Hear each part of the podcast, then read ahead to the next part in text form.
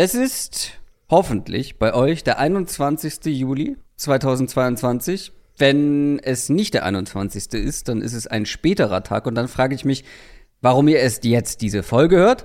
Aber warum ich das sage, äh, das hat folgenden Grund. Ich werde nämlich gerade höchstwahrscheinlich irgendwo in Süditalien an oder in einem Pool alternativ liegen So richtig assi. Was sei wie Also, assi? ihr, ihr Fußvolk, wenn ihr das auf dem Weg zur Arbeit hört, bei 40 Grad, werde ich an einem Pool liegen. Jeder ist seines eigenen Glückes Schmied. Ja. Ähm, ihr könntet auch in Süditalien bestimmt sein. Also ich hoffe, dass ich da bin, weil wer weiß, ob äh, die, der, der Flieger dahin geht. Weil, ähm, also Mm. einer wurde schon annulliert, ähm, jetzt äh, vor kurzem. Bin mal gespannt. Aber eigentlich ist das auch alles egal, wo ich bin, wo ihr seid. Wichtig ist nur, dass ihr wisst, dass wir diese Folge schon am vergangenen Freitag aufgenommen haben. Und deshalb natürlich keine mega Neuigkeiten jetzt irgendwie dabei haben, falls welche passieren sollten bis zum 21. Juli. Und auch noch ganz wichtig, ähm, die Franchise-Tag-Player ähm, müssten jetzt ähm, ja, bekannt gegeben worden sein. Also da ist die Deadline abgelaufen, richtig? Äh, genau, also die, die Deadline für die Spieler, die den Tag bekommen haben, ähm, um eben den langfristigen Genau, Vertrag zu genau. unterschreiben. Also und genau, und da gibt es ja ein paar, ja, ein paar Kandidaten, wo das durchaus größere Implikationen vielleicht hat. Jesse Bates zum Beispiel, Orlando Brown, ähm, mehrere Spieler, die, die jetzt gesagt haben, okay, wenn ich nicht diesen Vertrag bekomme, ähm, dann werde ich wahrscheinlich auch nicht zum Training Camp kommen oder dann werde ich vielleicht äh, nicht erstmal mit dabei sein. Bei Orlando Brown gibt es Gerüchte, dass er vielleicht sogar zum Start der Saison nicht da sein könnte. Also da wisst ihr dann schon mehr, wenn ihr die Folge hört.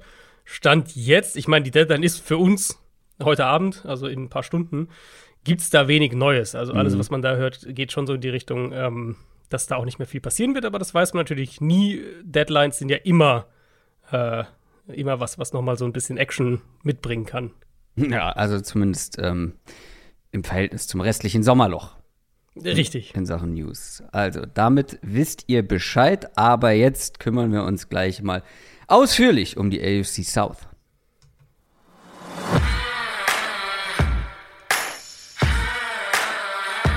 Down, Set, Talk. Der Football-Podcast mit Adrian Franke und Christoph Kröger.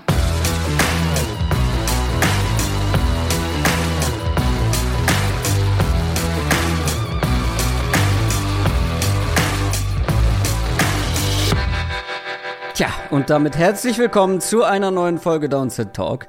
Das ist der offizielle NFL-Podcast von The Zone und Box mit mir, Christoph Kröger und Adrian Franke.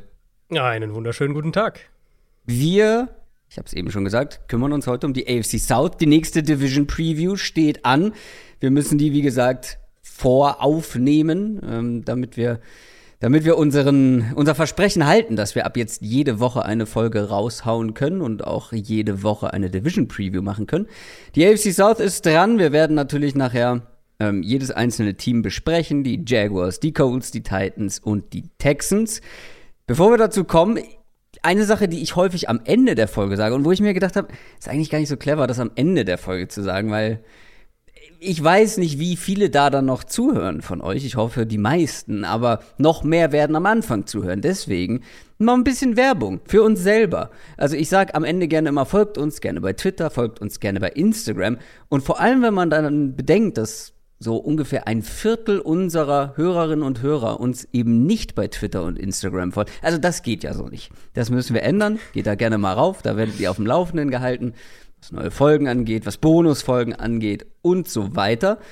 Aber ihr könnt uns auch gerne eine Bewertung ähm, geben. Zum Beispiel geht es bei iTunes, da lesen wir jede einzelne Bewerbung, die da reinkommt. Oder auch bei Spotify. Gibt es jetzt seit einigen Monaten, dass man da auch Bewertungen für einen Podcast abgeben kann. Da würden wir uns auch natürlich sehr freuen. Hilft uns, Stichwort Algorithmus und so weiter. Und wenn ihr im Real Life mal Werbung für uns machen wollt und zeigen wollt, hier, den Podcast, den höre ich gerne, schaut mal gerne vorbei in unserem Shop www.downtotalk.de slash shop. Bisher gibt's da, ich weiß, einige warten von euch auf neuen Stuff, aber bisher gibt's da bislang nur die Essential-Kollektion sozusagen, also ein Hoodie, ein Shirt und eine sehr schöne Tasse. Aber lasst euch gesagt sein, ich bin dran. Ich, ich bin gerade am Plan, was man da noch Ja, machen hab, könnte. Ich habe da eine, so eine Anfrage an dich, das wollte ich dich eh noch fragen. Du hast Beziehungsweise eine, also hab- von hab- dir oder kommt die ja, von also extern? Also aber so, ich, ich, ich, ich backe das. Ähm, die, wurde, Verstehe. die wurde mir per, per Instagram geschickt, ob wir nicht Interesse daran hätten. Der, der, der betreffende äh, Mensch, der mir die Nacht geschickt hat, hat gesagt, er hat sogar geguckt im Shop und hat gesagt, er hat, wollte mir erst noch schreiben, bevor er sich jetzt das Produkt anderweitig erwirbt, ob wir sowas vielleicht planen, ähm, ob es nicht einen Downset Talk Spaten geben könnte. Weiß ich nicht. Weiß ich nicht. Meinst Ein meinst du, Spaten. es würde sich verkaufen? Nee. Also, Ich glaube, wir würden das verkaufen. ich, mich würde mal interessieren, wie viel Prozent unserer Hörerschaft ähm, schon ein Kind hat. Mindestens eins. Ich weiß nicht, ob das mehr, also ich glaube, es ist weniger als die Hälfte. Hm, vielleicht, aber hast du nicht letzte Woche erzählt, dass du selber äh, Ja, das war ja eine absolute Ausnahme. Da brauche ich mir ja keinen eigenen Spaten kaufen. Nein, aber ich War- plane. Gut, das ist ja für Gartenarbeit, für ähm, Ja, genau. Kinderspaten für Gartenarbeit. Da hast du länger, damit, länger damit zu tun, das ist auch gut. Nee, äh, ich plane aber tatsächlich so eine. Ähm, also eigentlich hätte ich die gerne im Sommer fertig gehabt, aber vielleicht wird es so eine End-of-Summer-Collection äh, mit so ein paar Sachen, die man im Sommer gut gebrauchen kann. Ich weiß nicht, ob da so ein Klappspaten dazugehört, aber ich, ich gehe mal in mich. Geh mal in dich, ja. Quick Question. Die darf natürlich nicht fehlen. Jede Woche gibt es eine Quick Question zum, zum Start einer Folge und dieses Mal kommt die Frage von Night Breath. Und Night Breath fragt, welche Quarterbacks könnten dieses Jahr aus rein sportlichen Gründen ihren Starting-Spot verlieren? Und ich betone hier nochmal, lieber Adrian, Quick Question. Und um es dir noch schwerer zu machen, darfst du einen Spieler nennen. Wie ein. Natürlich, wir wollen hier schnell weiterkommen. Einen Spieler. Jeder darf einen Spieler nennen. Das ist ja absolut. Wir sprechen ja über jedes Team und damit über jeden Quarterback im Rahmen dieser Division Previews. Und wir werden bei jedem wahrscheinlich von den möglichen darüber sprechen, dass er vielleicht seinen Starting-Spot verlieren könnte. Deswegen, du musst dich auf einen festlegen. Du hast wahrscheinlich mehrere zur Auswahl, deswegen werde ich die einen wegnehmen. Und dann Sehr gut. darfst du ähm, deine Nummer 1 Wahl präsentieren. Okay. Ich nehme eine relativ offensichtliche Wahl. Ähm, Carson Wentz nehme ich. Ich nehme Carson Wentz, weil ich finde, ähm, von anderen oder bei anderen Kandidaten, die sind teilweise gar nicht so ganz klar die Starting Quarterbacks. Und ich finde, Ja. er ja. ist halt ein ganz klarer Starting Quarterback. Dafür wurde er geholt. Deswegen ist es bei ihm grundsätzlich eher unwahrscheinlich, dass er diesen Starting Spot verliert.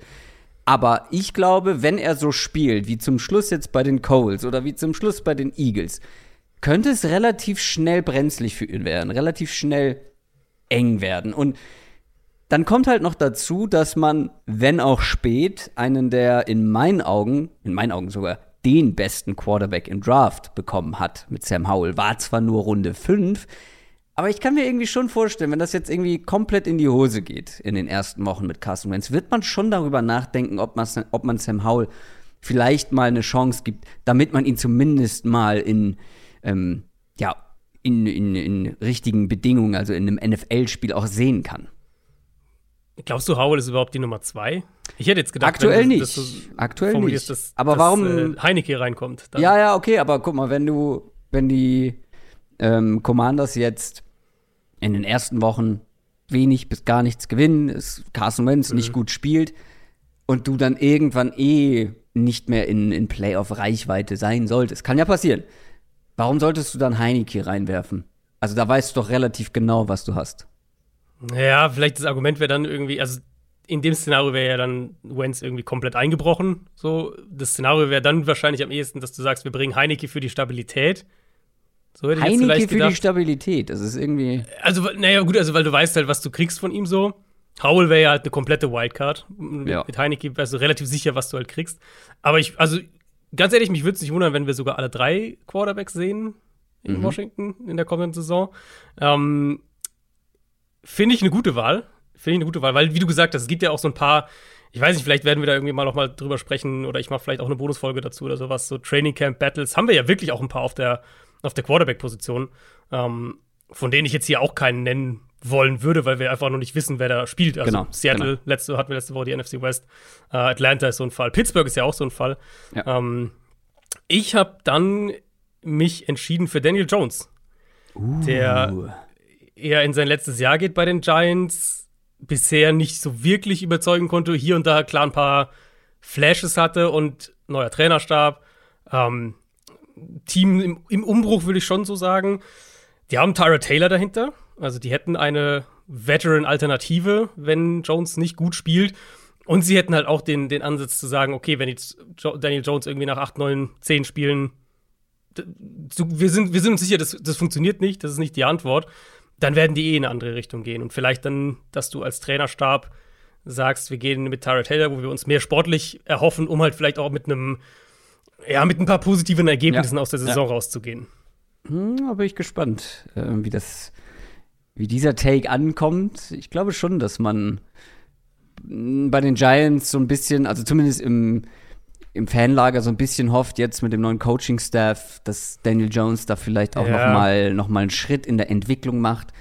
Dass er vielleicht jetzt nicht einer der besten Quarterbacks der NFL wird, aber dass er halt in diesem neuen Umfeld mit den neuen Coaches, mit einem Coach, der bekannt dafür ist, zumindest junge, junge Quarterbacks auch zu entwickeln.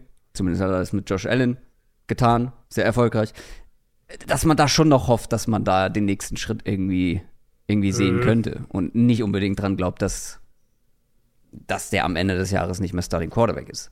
Vielleicht nächstes Jahr hab- nicht mehr, aber Ja, gut, ja, das ist so ein bisschen Teil auch der Überlegung. Ich habe echt Probleme damit, mir ein Szenario vorzustellen, in dem Daniel Jones. Also, er müsste halt schon sehr, sehr gut spielen, weil das, der Vertrag ist ja natürlich auch ein Punkt einfach. Also, ne, Ja, aber, also guck mal, wenn er jetzt okay spielt, solide, durchschnittlich, und man auch irgendwo so ein paar Siege einfährt, jetzt nicht unbedingt am Ende noch mit in der, ja, in der Playoff, im Playoff-Kampf mit dabei ist, glaubst du wirklich, dass sie dann sagen, okay, dann benchen wir ihn? Klar, sie planen dann vielleicht nicht für nächste Saison oder für die Zukunft mit ihm, aber dass sie wirklich dann bereit sind zu benchen, wenn es okay läuft? nee, wenn es okay läuft, wahrscheinlich nicht. Also, dann wird er wahrscheinlich die Saison ausspielen und dann ist er weg. Genau. Aber wenn er halt schlecht spielt. Wenn er halt, wenn sie halt sagen, wir, wir, wir stehen irgendwie, weiß nicht, drei und zehn oder sowas und der Coaching-Staff sagt, wir, wir wollen jetzt mal, wir brauchen noch ein paar Ergebnisse, wir wollen nicht mit irgendwie so einem, wir wollen nicht irgendwie mit einer, mit drei Siegen aus unserer ersten Saison gehen, dass sie es dann am, am Ende der Saison vielleicht den Quarterback-Wechsel machen.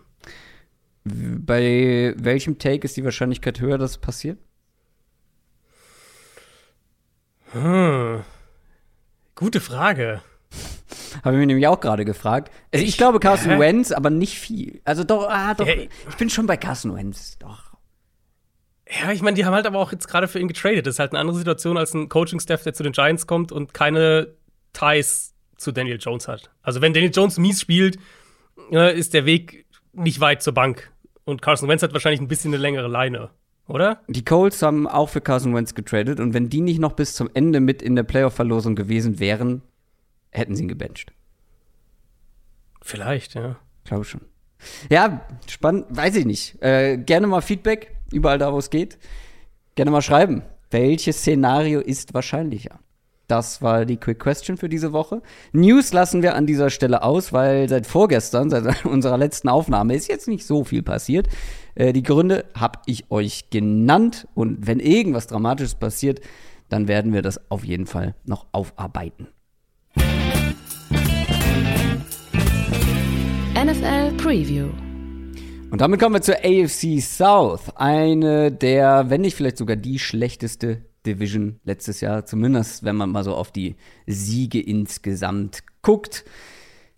Ja, gerade die, die Jaguars und die Texans waren bei den schlechtesten Teams des Jahres mit dabei. Die Colts neun Siege, die Titans waren immerhin Nummer eins der AFC am Ende der Regular Season mit zwölf Siegen. Ähm, glaubst du, die AFC South bleibt insgesamt so schwach? Ohne jetzt viel zu Ähm, spoilern. Ich, ich glaube, sie bleibt schon eine der schwächeren Divisions in der NFL, aber ich glaube, sie wird mehr zusammenrücken. Also ich denke, der, ich glaube nicht, dass ein Team zwölf, zwölf Spiele gewinnt in der Division. Äh, ich denke, der Division-Sieger wird eher so in der elf Siege-Range ungefähr sein, 10, 11. Und ich denke, dass halt die beiden, die so schlecht waren letztes Jahr, Jacksonville und Houston, dass die beide in dieser Offseason kleine Fortschritte gemacht haben und, ja. und sich auch im Rekord widerspiegeln wird. Okay, da haben wir heute auf jeden Fall mal zumindest leichte Unterschiede. Ähm, ich bin gespannt. Wir machen das Ganze wie jede Woche. Wir fangen mit dem schlechtesten Team der vergangenen Saison an. Ich habe mir die Jacksonville Jaguars etwas genauer angeschaut. Die Jaguars hatten das nächste miese Jahr 3 und 14 am Ende der Record. Das war der nächste First Overall Pick nach einem Urban Meyer Desaster. Jetzt soll alles anders werden. Neuer Coaching-Staff mal wieder. Viele neue Spieler, viel Geld ausgegeben. Das meiste garantierte Geld aller Zeiten in einer NFL-Offseason, wohlgemerkt. Ähm, und mal wieder bei den Jaguars viel neue Hoffnung. Direkt mal einen kleinen Spoiler zu Beginn, weil wir gerade schon oder du gerade schon mal so ein bisschen thematisiert hast, die Jaguars, die Texans könnten sich verbessert haben. Ich, bin bei den Jaguars in Sachen Hoffnung dabei. Ich finde, es gibt genug Gründe, auch mhm. einiges an Hoffnung zu haben. Alleine, wenn wir aufs offensive Personal schauen, und damit würde ich mal anfangen, also auf und neben dem Feld gemeint, das sollte einfach deutlich besser sein. Egal, ob man jetzt die Verpflichtung auch so getätigt hätte, ob man auch so viel Geld in manchen Spieler gesteckt hätte, ob man vielleicht auch andere Spielertypen geholt hätte, ganz egal. Die Qualität sollte besser sein. Aber ich meine ja eben schon, auch neben dem Feld, Doug Peterson, neuer Head Coach der Jaguars, Super Bowl Champion mit den Eagles geworden. Dann ist das Ganze nicht schön zu Ende gegangen. Aber man darf halt nicht vergessen, was für ein guter Playcaller das ist, ne? Aus dem Andy Reid Coaching Staff, mhm. da gerade zu, zum Schluss bei den Chiefs sehr gute Arbeit gemacht. Und das ist der Mann, der Carson Wentz wie einen MVP hat aussehen lassen, zumindest zeitweise, und der mit Nick Foles den Super Bowl gewonnen hat. Also, der hat schon, der hat schon einen guten Track Record in der Vergangenheit gehabt. Und den jetzt an der Seite von Trevor Lawrence zu sehen, der in sein zweites Jahr kommt, finde ich persönlich hochgradig spannend. Lawrence auf den ersten Blick natürlich kein besonders gutes Rookie-Jahr gehabt, aber da haben wir auch schon häufiger drüber gesprochen. Die Umstände waren grausam, kaum Playmaker gehabt, ein Coaching-Staff, Katastrophe, immer wieder in Rückstand gelegen, musste sehr, sehr viel Verantwortung übernehmen. Und wenn man dann so mal ein bisschen, ja, wenn man dann so mit einem zweiten Blick draufschaut, sowas, irgendwelche Statistiken wie Big Time Throws, Turnover-worthy Throws, Third Downs und so weiter angeht, da ist er in den meisten Kategorien schon so im Liga-Durchschnitt unterwegs, was, was Quarterback-Play angeht. Dann sagen viele Leute ja hier 17 Interceptions, ähm, das waren die meisten in der Regular Season und nur 12 Touchdowns. Ja, aber würde ich jetzt sagen, okay, guck dir äh, die Big Time Throws und die Turnover-worthy Throws an. Und das war dann schon ähm, ja deutlich ausgeglichener. Ähm, da hat er einen ähnlichen prozentualen Wert gehabt. Und ich wollte das nur mal einschieben, so als, als, ja, falls irgendwelche Leute immer noch sagen, ja, Trevor Lawrence hat eine katastrophale erste Saison gespielt. Ich glaube, so katastrophal war sie nicht. Und vor allem jetzt im zweiten Jahr, da sieht man häufig noch mal einen größeren Sprung. Plus halt so ein offensiv denkender, erfahrener Coach wie Doug Peterson.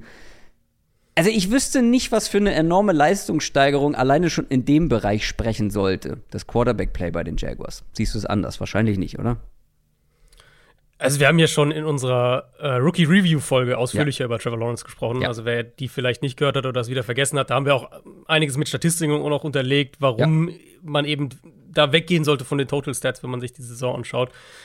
Die Quintessenz letztlich, da hast du auf den Punkt gebracht. Das Scheme hat ihm überhaupt nicht geholfen. Dieser, dieser Versuch, Urban Meyers Offense mit, mit dem, was Daryl Bevel machen will, zu kombinieren, das war einfach eine Offense ohne Handschrift und, und ohne Sachen, die irgendwie aufeinander aufbauen. Und im Endeffekt dann so eine Offense, die, die der Quarterback retten muss. Und das ist einfach zu viel verlangt von einem Rookie. Ähm, selbst wenn er talentiert ist wie Trevor Lawrence. Ähm, zumal er einfach auch das Talent um sich herum nicht hatte. Also wenn du sagst, wir haben irgendwie, wir haben Patrick Mahomes und Travis Kelsey und, und Tyreek Hill und keine Ahnung und Sammy Watkins, die können halt auch eine Offense tragen, die vielleicht jetzt schematisch nicht ideal ist oder wo es nicht immer zusammenpasst, was unbedingt Playcalling-mäßig passiert. Das kannst du halt nicht erwarten, wenn ähm, du einen Rookie-Quarterback hast, ja. wenn, wenn Laquan Treadwell und, und Tavon Austin irgendwie äh, die, die dritt- und, und fünftmeisten Targets haben für dein ja. Team und, dein, und die Jaguars als Team hatten auch die vierthöchste Dropquote in der NFL. Also das, da hat schon viel nicht gepasst. Ich habe eine völlig absurde Stat gelesen. Jacksonville letztes Jahr hatte einen sieben Spiele-Stretch, also sieben Spiele nacheinander, ähm, in dem sie im Schnitt 9,1 Punkte gemacht haben. Das sollte eigentlich unmöglich sein in der heutigen NFL, dass du über sieben Spiele im Schnitt neun Punkte gerade mal machst. Ähm, ich erwarte mir richtig viel davon, dass Doug Peterson jetzt da ist. Also es gibt keinen an. Wir haben ja, was hatten wir dieses Jahr? Zehn Teams, glaube ich, die einen neuen Headcoach haben. Ähm, bei keinem Team sehe ich so ein Upgrade im Vergleich zum Vorjahr wie bei den Jaguars. Und ähm, ja, das. Wir kommen ja gleich zu den, zu den Spielern, die sie geholt haben. Das zeigt uns natürlich auch schon mal ein bisschen was, was sie vielleicht planen. Da bin ich schon gespannt, wie das dann auf dem Feld aussieht, weil offensichtlich planen sie ja in die Richtung, dass deutlich mehr Passing, auch was, die, was das vertikale Passspiel angeht, nicht unbedingt primär über die Outside Receiver an, funktionieren soll, sondern wirklich auch durchs Zentrum, weil da haben sie ja eben mit Christian Kirk und mit Evan Ingram gleich doppelt investiert. Ja, jetzt hast du ja schon einige der Namen angesprochen. Ich würde aber noch mal, also quasi noch mal einen Schritt zurück und noch mal das Big Picture einfach sehen. Du hast ja auch schon ein paar Namen genannt, die da letztes Jahr unterwegs waren und ähm, du hast Treadwell genannt, der die drittmeisten Targets hatte. Marvin Jones und LaVisca Chenault waren eins und zwei. Dan Arnold, Tight End, mit den meisten Targets gewesen. Was ich halt aber jetzt so ähm, ja, ermutigend auch irgendwo finde, von denen ist keiner weg. Es kommen halt aber noch ein paar Leute dazu. Du hast ja schon gesagt, Christian Kurt, Evan Ingram, Zay Jones auch. Ähm, und als wäre das nicht alles, darf man, glaube ich, auch Travis Etienne nicht vergessen, der im mhm. Passspiel beziehungsweise als Passcatcher eine Rolle spielen wird, hat seine komplette Rookie-Saison verpasst. Und lass uns gleich darüber sprechen, wie das sportlich aussieht. Und wir haben ja auch schon so ein bisschen bei den Verpflichtungen darüber gesprochen, dass das schon ein bisschen, ja, fast ein bisschen komisch ist, wo man da die Gewichtung setzt und auch was die Verträge angeht, muss man nicht unbedingt mitgehen, aber sportlich sind das ja enorme Upgrades für diese Offense. Ja, da, ja, das steht völlig außer Frage. Und bevor wir gleich ins Detail noch weiterkommen, ich bin auch super drauf gespannt, was sie mit Etienne dann planen. Also, das ist natürlich kein Spieler, den jetzt dieses Regime gedraftet hat, aber ich sehe in ihm absolut auch so eine, so eine Matchup-Waffe. Das war ja so das, was ihn ähm, gerade in seiner letzten College-Saison dann auch ausgemacht hat. Ähm, ich hatte auch, ich habe eine Bonusfolge ja gemacht noch zu, zu Second-Year-Breakout-Spielern. Mhm. Äh, Spoiler, da ist Travis Etienne auch mit dabei, einfach weil ich glaube, dass er. Low-hanging fruits. Ja, absolut. absolut. Ähm, dass er aber halt in dieser Offense unheimlich gut funktionieren wird. Und es, sie haben halt jetzt, das ist ja wichtig, dieser, dieser interessante Part. Ähm, ich glaube, wir hatten nach der Free Agency auch drüber gesprochen. Sie haben ja jetzt super viele Spieler sich geholt für die Mitte des Feldes im Prinzip also Christian Kirk genau, war in genau. Arizona jetzt am, im Slot am besten. Ja. Äh, Ingram haben wir angesprochen, ETN ist wieder zurück, sie haben Chenault. Ich bin schon echt gespannt drauf, wie das dann im Detail aussehen soll. Also, wie sie die alle einbinden wollen und, und, und wie Doug Peterson das dann auf dem Feld plant. Ja, eben, das sind auch die Bedenken, die man da, glaube ich, haben kann, haben muss, weil ja, bis auf J Zay Jones ist da ja kein, weiß nicht, Laquan Treadwell der war auch viel Outside unterwegs, oder? Aber also Marvin Jones ist halt der primäre. Ja, genau. Aber es geht halt, wenn du mit mit mit äh, Jones und Zay Jones und Jones fällt mir ja jetzt erst auf. Wow. Mhm. ähm, die Outside sozusagen hältst und damit halt die Defense auch irgendwo zumindest so ein bisschen Outside bindest. Und ich meine, Marvin Jones, ja, ist vielleicht nicht in seiner Prime mehr unterwegs, aber der kann ja immer noch immer noch gefährlich sein und den darfst du auf jeden Fall nicht ignorieren als, als Defense. Und dann halt die ganzen Waffen da inside und Christian Kirk kann ja auch eben vertikal aus dem Slot was, was machen. Mhm. Ich glaube schon, dass da so ein kreativer Kopf wie Doug Peterson ja, was Schönes mit basteln kann. Ja, zumal, ich meine, das ist immer so die spannende Frage, was kriegst du dann von so einem Coach, den wir jetzt äh, ein Jahr lang, ne? ein, ein Jahr lang Jahr, nicht gesehen ja. haben, genau. Ähm, hat er sich vielleicht hier und da verändert, plant er ein bisschen was anderes, wie sehr passt er sich natürlich auch an an das Personal, das er hat. Aber wenn wir so die Offense von, von Peterson kennen, äh, bekommen, die wir von ihm kennen, dann würde ich halt auch wirklich einiges an 12 Personal erwarten. Also, dass dann neben Ingram, der wahrscheinlich der klare Starter sein wird, eben ein Dan Arnold mit auf dem Feld steht oder, oder ein Chris Mannert. Mhm. Also, dass sie da auch mit den zwei Titans arbeiten und dann wären wahrscheinlich Marvin Jones und, und äh, Christian Kirk in den meisten Formationen die beiden Starting Receiver. Aber da haben sie jetzt halt auch mehr Vielfalt. Und Peterson ist, glaube ich, der richtige Coach, um da auch wirklich was draus zu machen, um nämlich zu sagen, wir haben Klar, wir haben jetzt viele Leute für die Mitte des Feldes, aber wir können halt auch variieren. Wir können mit den zwei Titans arbeiten. Wir können äh, mit, mit Travis Etienne kreativ werden. Wir können mit einem Christian Kirk auch kreativ sein, den rumschieben, Evan Ingram rumschieben. Und da bin ich einfach drauf gespannt, was er aus dem Personal macht. Ja, total. Und vielleicht sehen wir dann auch irgendwelche solche schönen Sachen, wo Chenor, was er ja auch im College, glaube ich, häufig gemacht hat, mal im Backfield neben dem Etienne oder so. Mhm ähm, aufgestellt wird. Sowas könnte ich mir auch vorstellen. Wir können ja direkt mal beim Backfield bleiben. Travis Etienne, natürlich da irgendwie, ähm, ja, all eyes on him, weil man einfach so viel von ihm erwartet hat. Ich war ja nicht der allergrößte Fan tatsächlich. Ich mochte zum Beispiel Energy Harris lieber vom Draft. Aber er hat halt die Connection mit Lawrence. Im College haben sie zusammen gespielt. Er hat diese Playmaker-Qualitäten und ich hoffe sehr, dass er eben nicht an Dynamik verloren hat jetzt mit der Verletzung. Im Running Game äh, wird dann auch James Robinson, glaube ich, weiterhin eine Rolle spielen. Early Downback, Goal Line vielleicht mal sehen, wie, wie dominant dann Travis, Travis Etienne und wie überzeugend der dann auch im Running Game sein wird.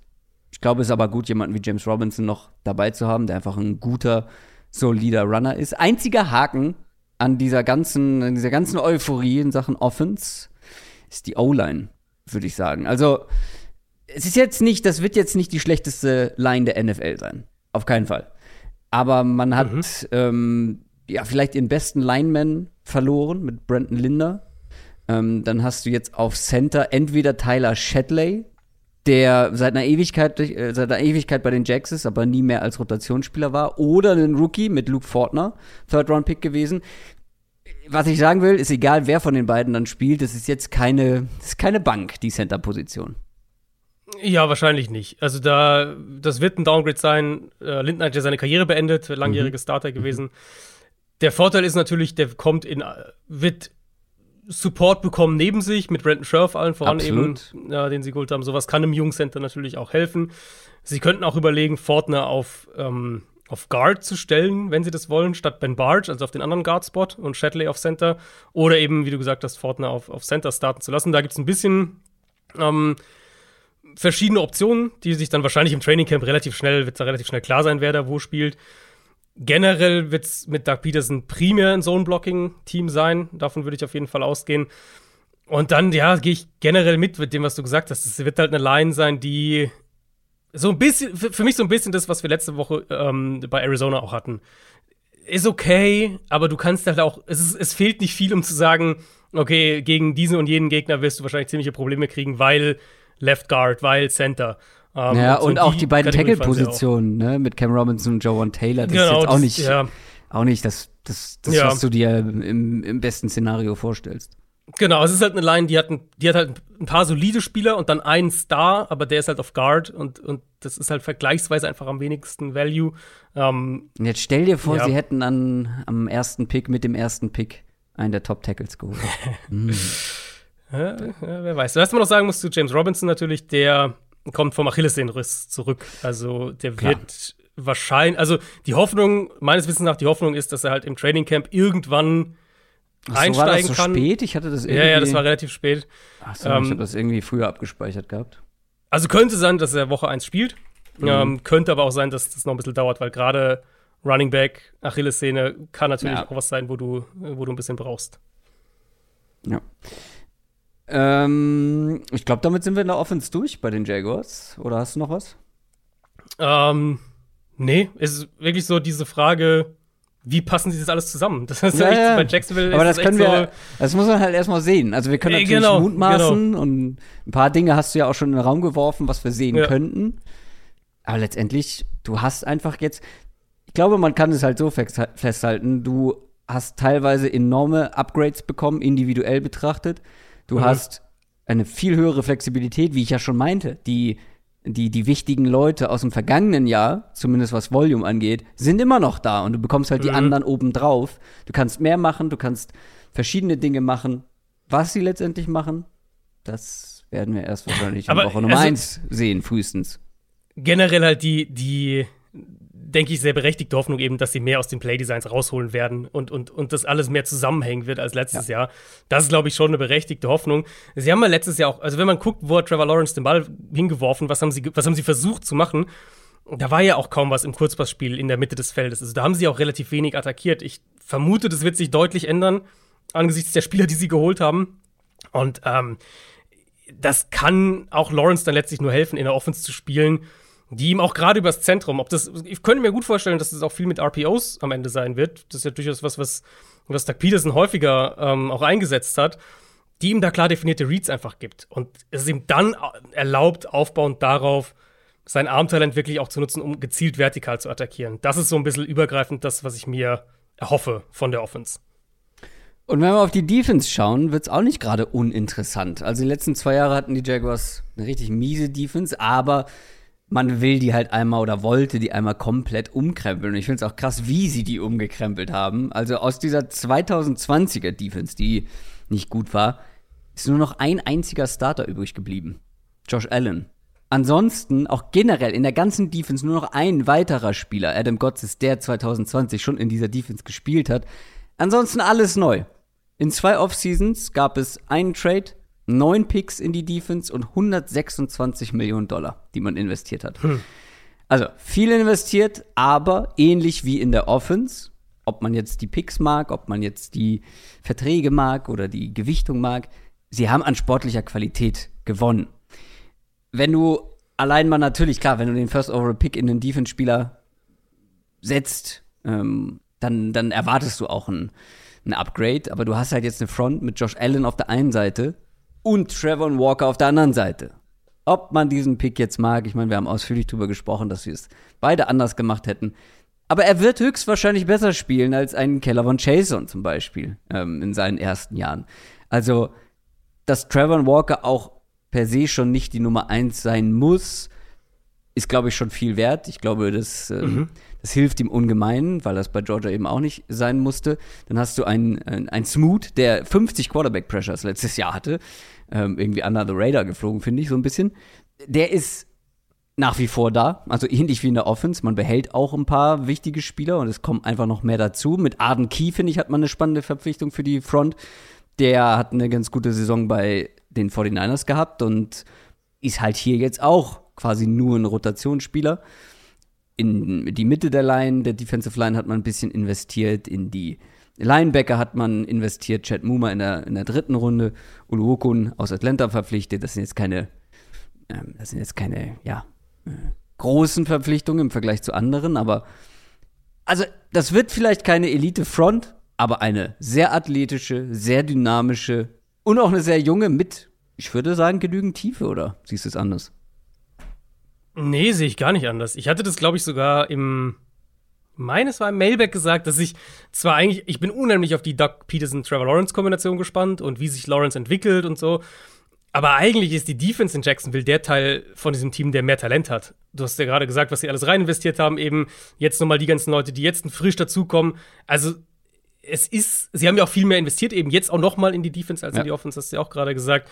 Ähm, das ist eigentlich vom, von der, wenn wir jetzt individuell elf, die elf, elf Defense-Starter gegen die individuell elf Offense-Starter setzen, ist die Defense eigentlich der spannendere Mannschaftsteil, finde ich, bei, mhm, ähm, bei den mhm. Jaguars. Und auch hier, oder was heißt auch hier, aber hier noch mehr, finde ich, ist, ist es halt ein ziemliches Rätsel, was die genau dann spielen werden. Weil Mike Caldwell, der jetzt Defensive Coordinator sein wird, ähm, ist zum ersten Mal Defensive Coordinator. Mhm, mhm. Interessant ist die Connection, der war seit 2013 erst in, in Arizona zwei Jahre, dann bei den Jets vier Jahre, und jetzt seit 2019 in Tampa Bay, immer zusammen mit Todd Bowles. Und, und Todd Bowles ist jetzt ja durchaus für einen gewissen Defense-Stil bekannt, ähm, ja. was, was Aggressivität angeht. Ähm, wo ich aber halt sagen würde, wenn ich jetzt auf diesen Kader, also zwei Gedanken dazu. Zum einen, sie waren letztes Jahr auch schon richtig aggressiv oder haben es versucht, aggressiv zu spielen, was nicht funktioniert hat, weil sie Spieler in Coverage einfach nicht gut einsetzen konnten, weil sie da auch dann zu oft geschlagen wurden. Dann haben sie Pressures zwar kreiert, aber trotzdem wurde die Coverage halt dahinter geschlagen.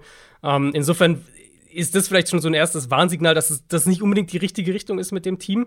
Und wenn ich dann sehe, was sie in diese Front jetzt investiert haben, ähm, frage ich mich halt noch mehr, okay, wie, also wie soll das aussehen von, einer, von einem Aggressivitätsstandpunkt her, aber eben auch, wird es eine Defense, die vor allem über ihre Front kommen will?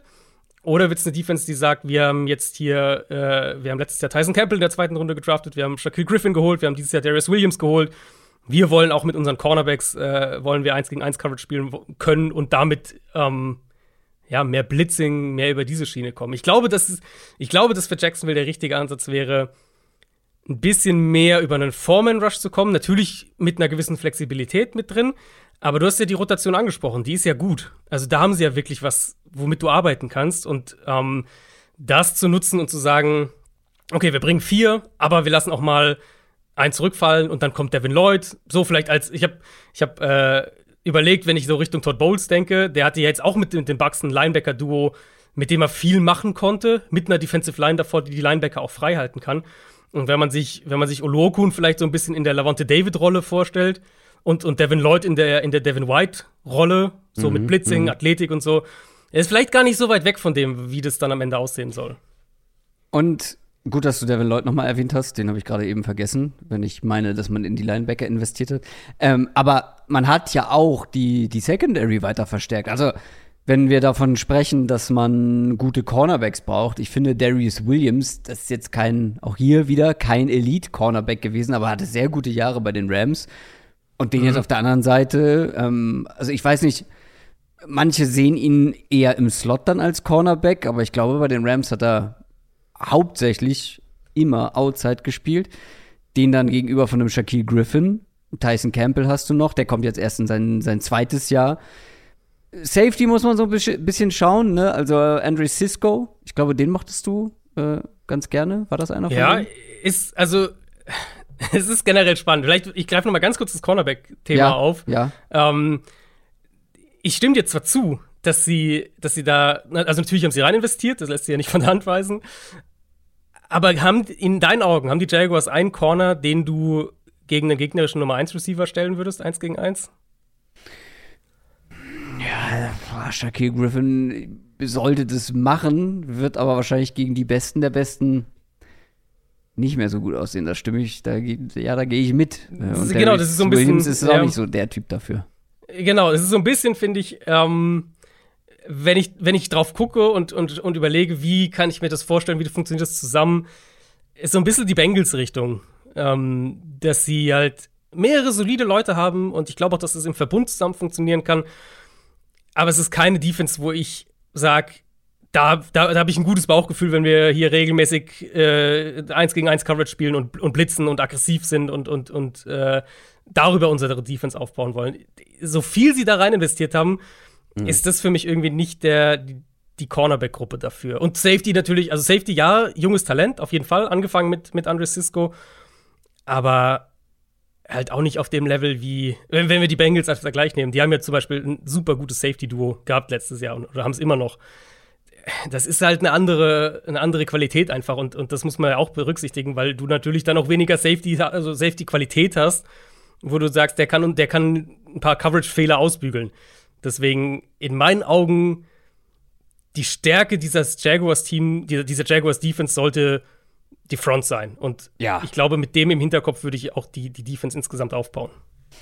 Ja, auf jeden Fall. Also die, die Front muss hier die Defense tragen, aber trotzdem insgesamt ist das eine sehr, sehr junge Defense, wie schon gesagt. Also ich bin da auch eher noch zurückhaltend. Also ich bin da tatsächlich, ja, irgendwie die Defense ist fast spannender, so wenn du es insgesamt anguckst, aber ich bin hier auch noch weniger euphorisch, weil ich glaube, ich bei der Offense, da sind schon einige Spieler dabei, wo du weißt, die haben ein gewisses Niveau, wie in Christian Kirk. Even Ingram, ich meine, ja, der war oft verletzt und das bei den Giants hat nicht so gut funktioniert, wie man das sich erhofft hat, aber trotzdem ist das ja ein dynamischer, guter Pass-Catching Tight End mit Travis Etienne, gut, der ist auch noch jung, ja, gebe ich zu, den klammer ich vielleicht mal ein bisschen aus, aber du weißt, was du von Marvin Jones bekommst. Da sind schon so ein paar erfahrene Leute dabei, wo du einfach weißt, was du bekommst, wobei in der Defense kaum. Josh Allen, Shaquille Griffin. Mhm. Darius ja, Williams das erste Williams Mal in einem auch, neuen ja. Umfeld. Aber ist fair, ja. Ist, ist fair. Vor allem ist ja auch da spannend, wie sie die, also ich glaube, du hast eben kurz gesagt, aber wie sie das aufteilen, wer in den Slot geht und, und wer außen ja, spielt. Ja, wen erwartest du im Slot? Äh, es kann eigentlich nur Williams sein. Also, sie haben es ja letztes Jahr mit Tyson Campbell versucht und das war halt überhaupt nichts. Aber Darius Williams hat das, glaube ich, fast nie gemacht. Also. Er ist der, also sagen wir so, sagen wir, ja, genau, das ist ja ein bisschen die Frage. Aber er ist aus diesem Trio am ehesten derjenige, dem ich es zutrauen würde. Das wäre so mein Gedankengang. Ich gucke hier gerade parallel noch mal ich könnte ja. mir halt vorstellen, dass sie Williams in, in, in, in Base Package außen hinstellen und dann, wenn sie auf 5 DBs gehen, dann kommt Campbell rein nach außen und Williams rückt nach innen in den Slot. Das könnt, sowas könnte ich mir halt vorstellen. Darius Williams hat wirklich immer nur einen Bruchteil seiner Snaps im Slot gespielt und fast alles mhm. outside. Naja. Ja, ja. Auch hier, es wird sehr spannend, wie sie es machen. Es, es ist, ja, es So ist so ein bisschen wissen das Thema. erst, ja. Wenn es so ein bisschen das. Thema für, für die Jaguars insgesamt. Ich meine, allein diese ganze Linebacker-Geschichte ist ja irgendwo total strange. Also, sie haben ja Oloku und Teuer halt geholt. Dann haben sie, sind sie ja für Devin Lloyd sind sie ja hochgetradet nochmal in die erste Runde. Mhm. Ähm, und dann haben sie auch noch Chad Muma in der dritten Runde gedraftet. Also sie haben ja wirklich drei Inside-Off-Ball-Linebacker geholt in, in dieser Offseason. Und zwar mit durchaus teuren Ressourcen. Also zweimal ähm, ziemlich teuer, einmal halt dritte Runde, ist ja immer noch ein hoher Pick. Allein das ist so ein bisschen, okay, ja, gut, sie haben Miles Jack abgegeben, aber es muss ja irgendwie einen, einen Gedankengang dahinter geben, was machen wir denn mit diesen ganzen Linebackern? Und ich meine, ich glaube, ein Punkt, der auf jeden Fall ein Faktor sein wird, ist, dass sie mehr Physis, mehr besseres Tackling auch haben wollen auf dem Linebacker-Level, was einfach ein Riesenproblem war die letzten Jahre und vor allem letztes Jahr. Aber wenn ein Team so viel in der Offseason, in, in, in einer Offseason vor allem, in so eine Position investiert, dann muss es ja irgendwie einen Plan dahinter geben. Und na, das fällt auch wieder in diese Kategorie. Jacksonville ist eine, ist eine echt große Wundertüte, weil die offensiv wie defensiv in sehr verschiedene Richtungen einfach gehen können. Ja. Ähm, also, ich bin aber trotzdem eher, ich war es letztes Jahr auch, also letztes Jahr war es auch eine Wildcard. Und da war ich noch so ein bisschen hin und her gerissen. Aber da ich halt dieses Mal zumindest auch vor allem vom Head Coach schon weiß, was man bekommt. Also, wir wussten, wir kannten Urban Meyer auch schon, aber halt nicht im NFL-Umfeld. Und, und Doug Peterson hat eben in der NFL schon gezeigt, dass er das, dass er das hinbekommt und gut kann. Und ich, ich erwarte persönlich relativ viel von den Jaguars. Das beruht Ich glaube, das natürlich hast du letztes Jahr auch gesagt. ja, aber ich, also, und auch hier beruht es halt auch wieder auf dem, was ich immer kritisiere, wenn Teams das machen, nämlich darauf, dass man, dass man quasi darauf hofft, dass man erwartet, dass sich junge Spieler weiterentwickeln. Aber ich glaube, selbst wenn das nur zum Teil passiert, also wenn sich nur zum Teil die jungen Spieler weiterentwickeln oder wenn vielleicht ein paar einen großen Spr Schritt machen und ein paar auch gar keinen, ich glaube, man hat alleine durch diese ganzen Upgrades auf mehreren Positionen so viel gemacht, dass dieses Team einfach in Anführungszeichen, in Anführungszeichen automatisch besser spielen sollte. Und allen voran glaube ich, dass halt wegen des Coaching-Staffs, das ist halt eine deutlich geringere Wildcard als letztes Jahr. Ich glaube, die Jaguars werden auf jeden Fall lange um Platz 2 in dieser Division mitkämpfen. Ich bin vorsichtiger geworden mit meinem Jaguars-Optimismus, muss ich ehrlich sagen. Weil ich, also letztes Jahr fand ich halt, natürlich, Urban Meyer war eine Riesenwundertüte. Dass es so krachend scheitert, hat, glaube ich, niemand oder fast niemand erwartet. Also ich auf jeden ja, Fall das auch war nicht. schon krass, ja. Genau. Ähm, ich sag mal so, ich glaube, sie werden ein gutes Stück besser sein als letztes Jahr. Sie haben, was, letztes Jahr waren sie drei oder drei und 13? Ja. Also drei Spiele Nee, 3 gewonnen. und, 3 und 14 müsste es aber. Äh, ja, genau, drei- klar, stimmt. Ja. 3 und 14. Ähm, ich denke, sie haben eine reelle Chance, ihren, ihre, ihre Win-Total zu verdoppeln, also sechs Spiele zu gewinnen. Aber das ist auch das, wo ich sie ungefähr sehe. Also ich glaube, die werden äh, in der Range zwischen fünf, fünf, sechs, sieben Spiele in der Range werden, äh, fünf, sechs, sieben Siege in der Range landen und werden vor allem aber halt Fortschritte sportliche, sportlicher Art zeigen. Und das ist letztlich ja das, worum es für, für so ein Team wie Jacksonville und, und auch Houston, zu dem wir jetzt da gleich kommen, worum es für die geht. Also es, niemand erwartet ja jetzt, dass Jacksonville äh, irgendwie im Super Bowl spielt in der kommenden Saison. Das müssen sie ja auch nicht. Es ist, geht ja vor allem darum, du bist jetzt in Jahr zwei mit Trevor Lawrence. La- Jahr eins hast du halt komplett verkorkst, weil du halt einen komplett falschen Headcoach verpflichtet hast. Jetzt ist wirklich wichtig, nicht Jahr zwei auch komplett zu verkorksen, weil wieder irgendwelche Sachen überhaupt nicht passen und du in Teilen noch mal komplett neu anfangen musst, dann im dritten Jahr mit Trevor Lawrence. Also das ist ja wirklich die, die, die, die Quintessenz der Jaguars-Saison ist ja diese, diese Basis jetzt zu bauen. Und ob das dann fünf oder sieben Siege sind, ist ja gar nicht so wichtig. Ich bin da ein bisschen optimistischer.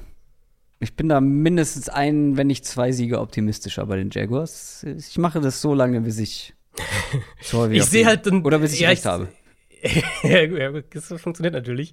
Ich sehe halt trotzdem in der Division, auch wenn ich jetzt gesagt habe, die, ich glaube, sie wird enger zusammenrücken, sehe ich halt die Titans und Colts doch noch mal ein klares Tier Zu denen drüber. kommen wir ja gleich. Nicht so eilig. Ja. Zu denen kommen Aber wir deswegen glaube ich halt, deswegen glaube ich halt nicht, dass sie, wie du es gesagt hast, bis ganz bis, bis spät um Platz zwei spielen. Ich glaube, sie werden eher dann halt doch drei, vier Siege hinter Platz zwei landen. Ich bin gespannt. Und ich bin auch sehr gespannt, was du jetzt bei den Texans so zu erzählen hast. Denn ich habe ja schon beziehungsweise was heißt rausgehört? Du hast es ja ähm, gesagt, dass du erwartest, dass die Texans sich verbessern werden. Letztes Jahr waren sie eigentlich schon vor der Saison abgeschrieben, hatten dann nach einer Woche fast mehr Siege, als man das für die ganze Saison erwartet hat. Und dann am Ende haben sie noch beachtliche vier Siege geholt. Trotzdem gab es wieder einen Headcoach-Wechsel. Aber wir brauchen uns da nichts vormachen. Ähm, das wird ein weiteres Umbruchsjahr bei den Texans. Dieses Mal allerdings mit einigen Rookies, die ich mag. Können wir auch noch mal drüber sprechen. Aber wo willst du denn gern anfangen? Machen wir es doch mal so. Ähm, ich fange mal ganz unpopulär bei der O-Line an. Äh, haben wir, glaube ich, mhm. auch noch mhm. nicht gemacht. Nee. Weil ich, also, ich finde Houston, wir haben ja so ein bisschen auch drüber nach dem Watson-Trade gesprochen. Houston, für die fängt ja jetzt eigentlich dieser Rebuild erst an. D der eigentlich ein Jahr auf Standby war, so ein bisschen mit dem Watson, mit der ganzen Watson-Situation. Jetzt ist der Trade durch und jetzt können sie so langsam anfangen, was die Kaderentwicklung angeht, nach vorne zu schauen. Das war ja letztes Jahr dieses Thema, wo sie irgendwie, weiß gar nicht, 20 Veterans oder sowas geholt haben, halt die, die meisten dann auch für, für ein Jahr nur oder zwei. Ähm, das, das war ja ein totales Übergangsjahr in jeder Hinsicht. Und du hast gesagt, dass sie, dass sie vier Spiele gewinnen, war halt schon mehr, als man irgendwie erwarten konnte. Houston hatte letztes Jahr ein horrend schlechtes Run-Game. Mit Abstand letzter Platz nach EPA pro Play. Die hatten nach PFF die klar schlechteste Run-Blocking-Grade in der NFL. Im Prinzip jedes Mal, wenn die irgendwie einen Gameplan auch früh im Spiel ums Run-Game aufbauen wollten, sind sie da gegen eine Wand gelaufen. Und da war Play-Calling auch ein Teil des Problems, klar. Äh, Texans waren in der Top 12, was Early Down Run Quote angeht, und das, obwohl es halt überhaupt nicht funktioniert hat. Ähm, ich habe bei, bei Football Outsiders in, in deren Almanac habe ich nachgelesen, dass sie den schlechtesten DVOA bei, äh, bei First Down Runs und Platz 31 bei Second Down Runs waren. Also sie waren einfach horrend schlecht im Run Game. Und ich glaube, sie sind halt an diese Offseason herangegangen und haben gesagt, okay, was wollen wir philosophisch für ein Team haben? Und zwar auf beiden Seiten des Balls. Wir kommen ja zur Defense, kommen wir gleich noch im Detail. Ich glaube, offensiv haben sie drauf geguckt und gesagt, wir wollen physischer im Run-Game sein und wir wollen das mit einem vertikalen Play-Action-Passspiel kombinieren. Und wir gucken, was sie gemacht haben. Kenyon Green gedraftet in der ersten Runde, der Guard Laramie Tunsil gehalten, der letztes Jahr nur fünf Spiele gemacht hat, war ein klarer Trade-Kandidat oder wurde zumindest so berichtet. Am Ende äh, hat man sich darauf verständigt, ihn nicht zu traden. Damian Pierce gedraftet, dein Guy, ähm, der vielleicht nicht der beste Runner in diesem Draft ist insgesamt, aber der zweitbeste, äh, richtig. aber auf jeden Fall würde ich sagen, vielleicht der physischste Runner in diesem Draft. Ähm, und ich denke, das wird halt ein klarer Teil ihrer offensiven Identität sein. Ein physisches Run-Game und dann halt die Idee, du hast Brandon Cooks, du hast Nico Collins, du kannst es kombinieren, was dann eben ein klarer Shift im Vergleich zur letzten Saison wäre, wo Davis Mills super viel kurz geworfen hat. Äh, ganz, ganz viel, wirklich so innerhalb von 8, 9, 10 Yards von der Line of Scrimmage. Und das, obwohl er eigentlich richtig gut war bei den Shots nach außen. Aber sie hatten halt keine, ähm, ja, keine übergreifende Identität offensiv, die das irgendwie alles zusammengeführt hätte. Und ich glaube, diese, diese Offseason Vielleicht interpretiere ich auch zu viel rein, aber ich glaube, diese Offseason war ein Versuch, in diese Richtung mehr zu gehen, dass sie sagen, wir wollen physisch sein an der Line of Scrimmage, wir wollen den Ball auch mit Physis laufen und wir haben zwei Outside Receiver, die beide vertikal gewinnen können und einen Quarterback, keine Ahnung, ob er die langfristige Lösung ist, wahrscheinlich nicht, aber ein Quarterback, dessen beste Qualität die tiefen Pässe waren letztes Jahr. Also warum nicht versuchen, darum auch was aufzubauen? Und ich glaube, das ist genau die Offense, die wir ähm, von, der, von der Grundstruktur her von, von Pep Hamilton, dem Offensive Coordinator, bekommen werden. Ich glaube nicht, dass du zu viel hineininterpretierst, aber ich habe das Gefühl, dass du es vielleicht dann besser erwartest, als es klappt. Weißt du, wie ich meine? Also, das ist ja, ja schön und gut. Sein. Das ist ja schön und gut, dass man, also, ist ja gut, wenn wirklich eine klare Idee zu erkennen ist. Ich meine, das kritisieren, kritisieren wir oft genug, dass eben keine Idee zu erkennen ist und ja, aber es muss halt dann auch erstmal klappen und ich weiß nicht, ob dafür einfach auch die Qualität reicht. Wenn du, gerade wenn du über Physis kommen willst, also dann muss deine, deine Line ja auch schon zumindest in Teilen richtig gut sein. Ich weiß nicht, ob diese Line dann in, in Summe das, mhm. also da wirklich eine konstante Baseline liefern kann. Ähm, plus, du brauchst die individuelle Qualität und ja, es gibt ein paar Playmaker in dieser Offense, aber du, die werden erstmal mit Marlon Mack und Rex Burkhead anfangen. Und ich glaube, Damon Pierce wird sich halt aufgrund ich seiner. Ich glaube, dass Pierce da schnell Snaps bekommt, ehrlicherweise. Ich glaub, der das, wird das auch schnell so welche bekommen, weil er ist der klar beste Back, glaube ich, in diesem Backfield. Er ist auf jeden Fall der beste Runner halt. Und, und Ja. ich glaube, dass sie da halt, also Burkett ist natürlich der bessere Receiver, aber Ja. ich glaube, dass sie mehr halt auf diese Schiene gehen wollen, den Ball. Also so wirklich so mit diesem, wir wollen ein, wir wollen ein Power-Run-Game haben, wir wollen mit, mit Physis auch gewinnen.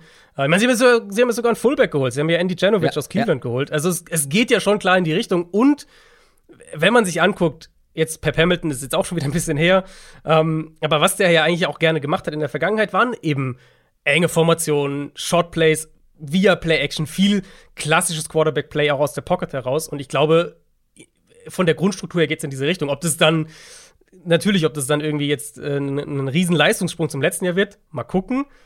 Ich bin halt meistens positiv gestimmt, wenn eine Offense, ähm, ähnlich wie Jacksonville im Prinzip, wenn eine Offense mir den Anschein gibt, da wird es eine übergreifende Struktur geben und ich, und ich kann greifen, Ja. was es werden soll. So. Ja. Es wird nicht immer funktionieren und individuelle Qualität ist natürlich ein Punkt. Wobei man, Ne, du- also, ja. Ja, also, Brandon Cooks und Nico Collins ist ein gutes Duo, glaube ich.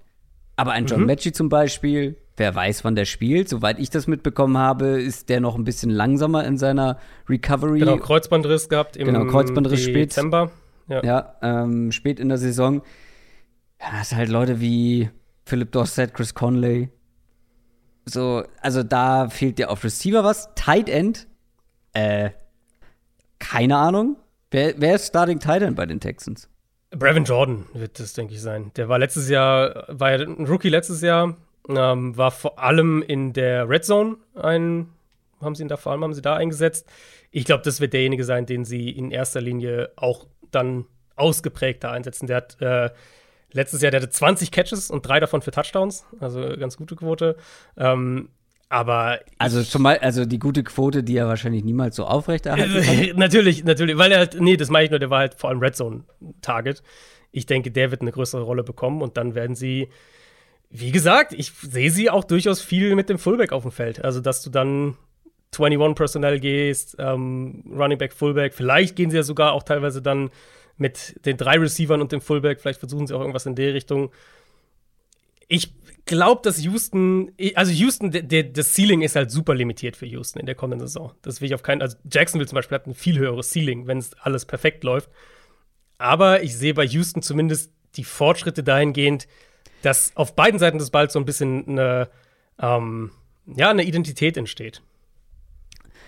Okay, ich gebe dir sozusagen den Benefit of- Doubt, was die Offense angeht. Dass man da Fortschritte sehen kann, weil ein klares Konzept und ein paar, ja, gute junge Spieler kommen könnten.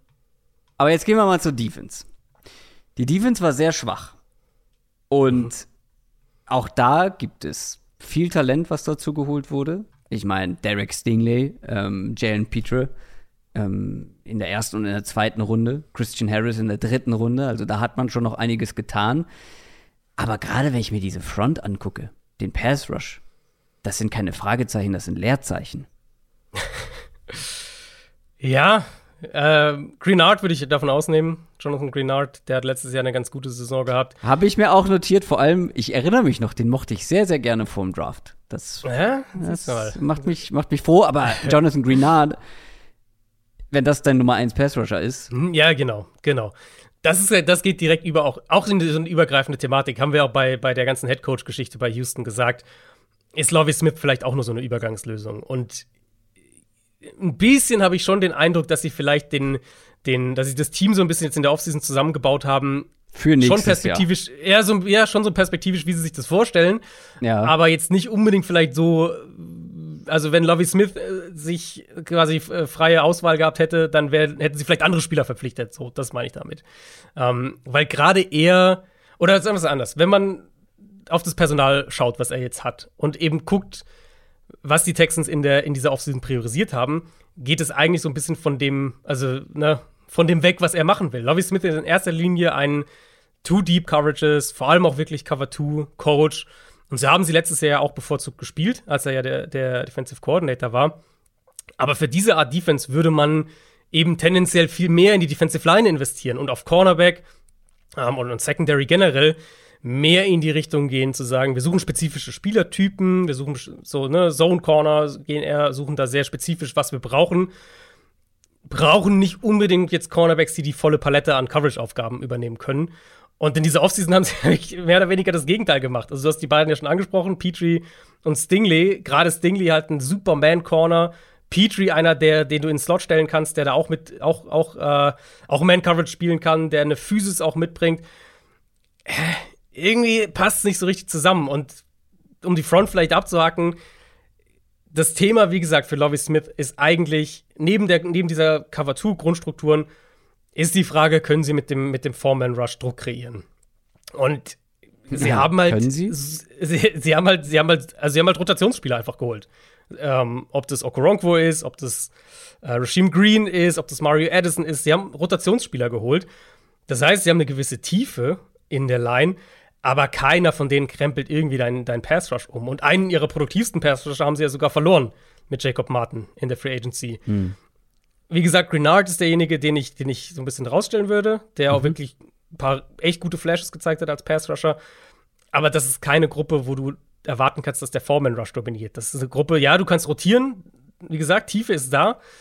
Aber da wirst du schematisch arbeiten müssen, um Druck auf den Quarterback zu bekommen. Und das muss dann in dem Sinne auch mehr darüber funktionieren, dass du jetzt Talent in der Secondary hast und dass du das dann entsprechend auch vielleicht nutzen musst, um eben ein bisschen mehr Man-Coverage zu spielen, ein bisschen zu blitzen. Ich bin insgesamt gespannt, wie die Texans. Also ich, ich glaube, die Texans werden eins der schwächsten Teams der NFL bleiben. Ähm, selbst wenn sich die Offense verbessert. Ich finde, dass sie letztes Jahr halt mehr Siege geholt haben als. Also, sie haben insgesamt besser gespielt als gedacht. Und man findet Gründe, warum sie sich hier und da verbessert haben, gerade in der Offense. Aber es sind halt meistens, also die Gründe sind meistens Rookies. Und da mhm. würde ich halt erstmal abwarten und natürlich auch die Gründe, die du genannt hast, mit, mit der Idee, die da gerade offensiv hinterher, hinterstecken kann. Aber es ist eine komplette Wildcard, finde ich, auf, auf Head Coach. Eine Wildcard auf Quarterback. Mhm. Ja, er hat überraschend gut gespielt, Davis Mills. Aber wenn der nicht den nächsten Schritt macht, dann, also, wenn er nicht besser spielt, dann weiß ich nicht, wie sehr sich die Offense verbessern kann. Junge Defense, auch ein bisschen Wildcard. Also, ich glaube, wenn die wieder vier Siege holen, dann dann wäre das schon gut. Und vielleicht werden es fünf, aber mehr glaube ich nicht. Ja, das, aber das passt ja, also so ja, ich bin eher bei vier. Okay, also vier oder fünf hätte ich sie jetzt auch ungefähr gehabt.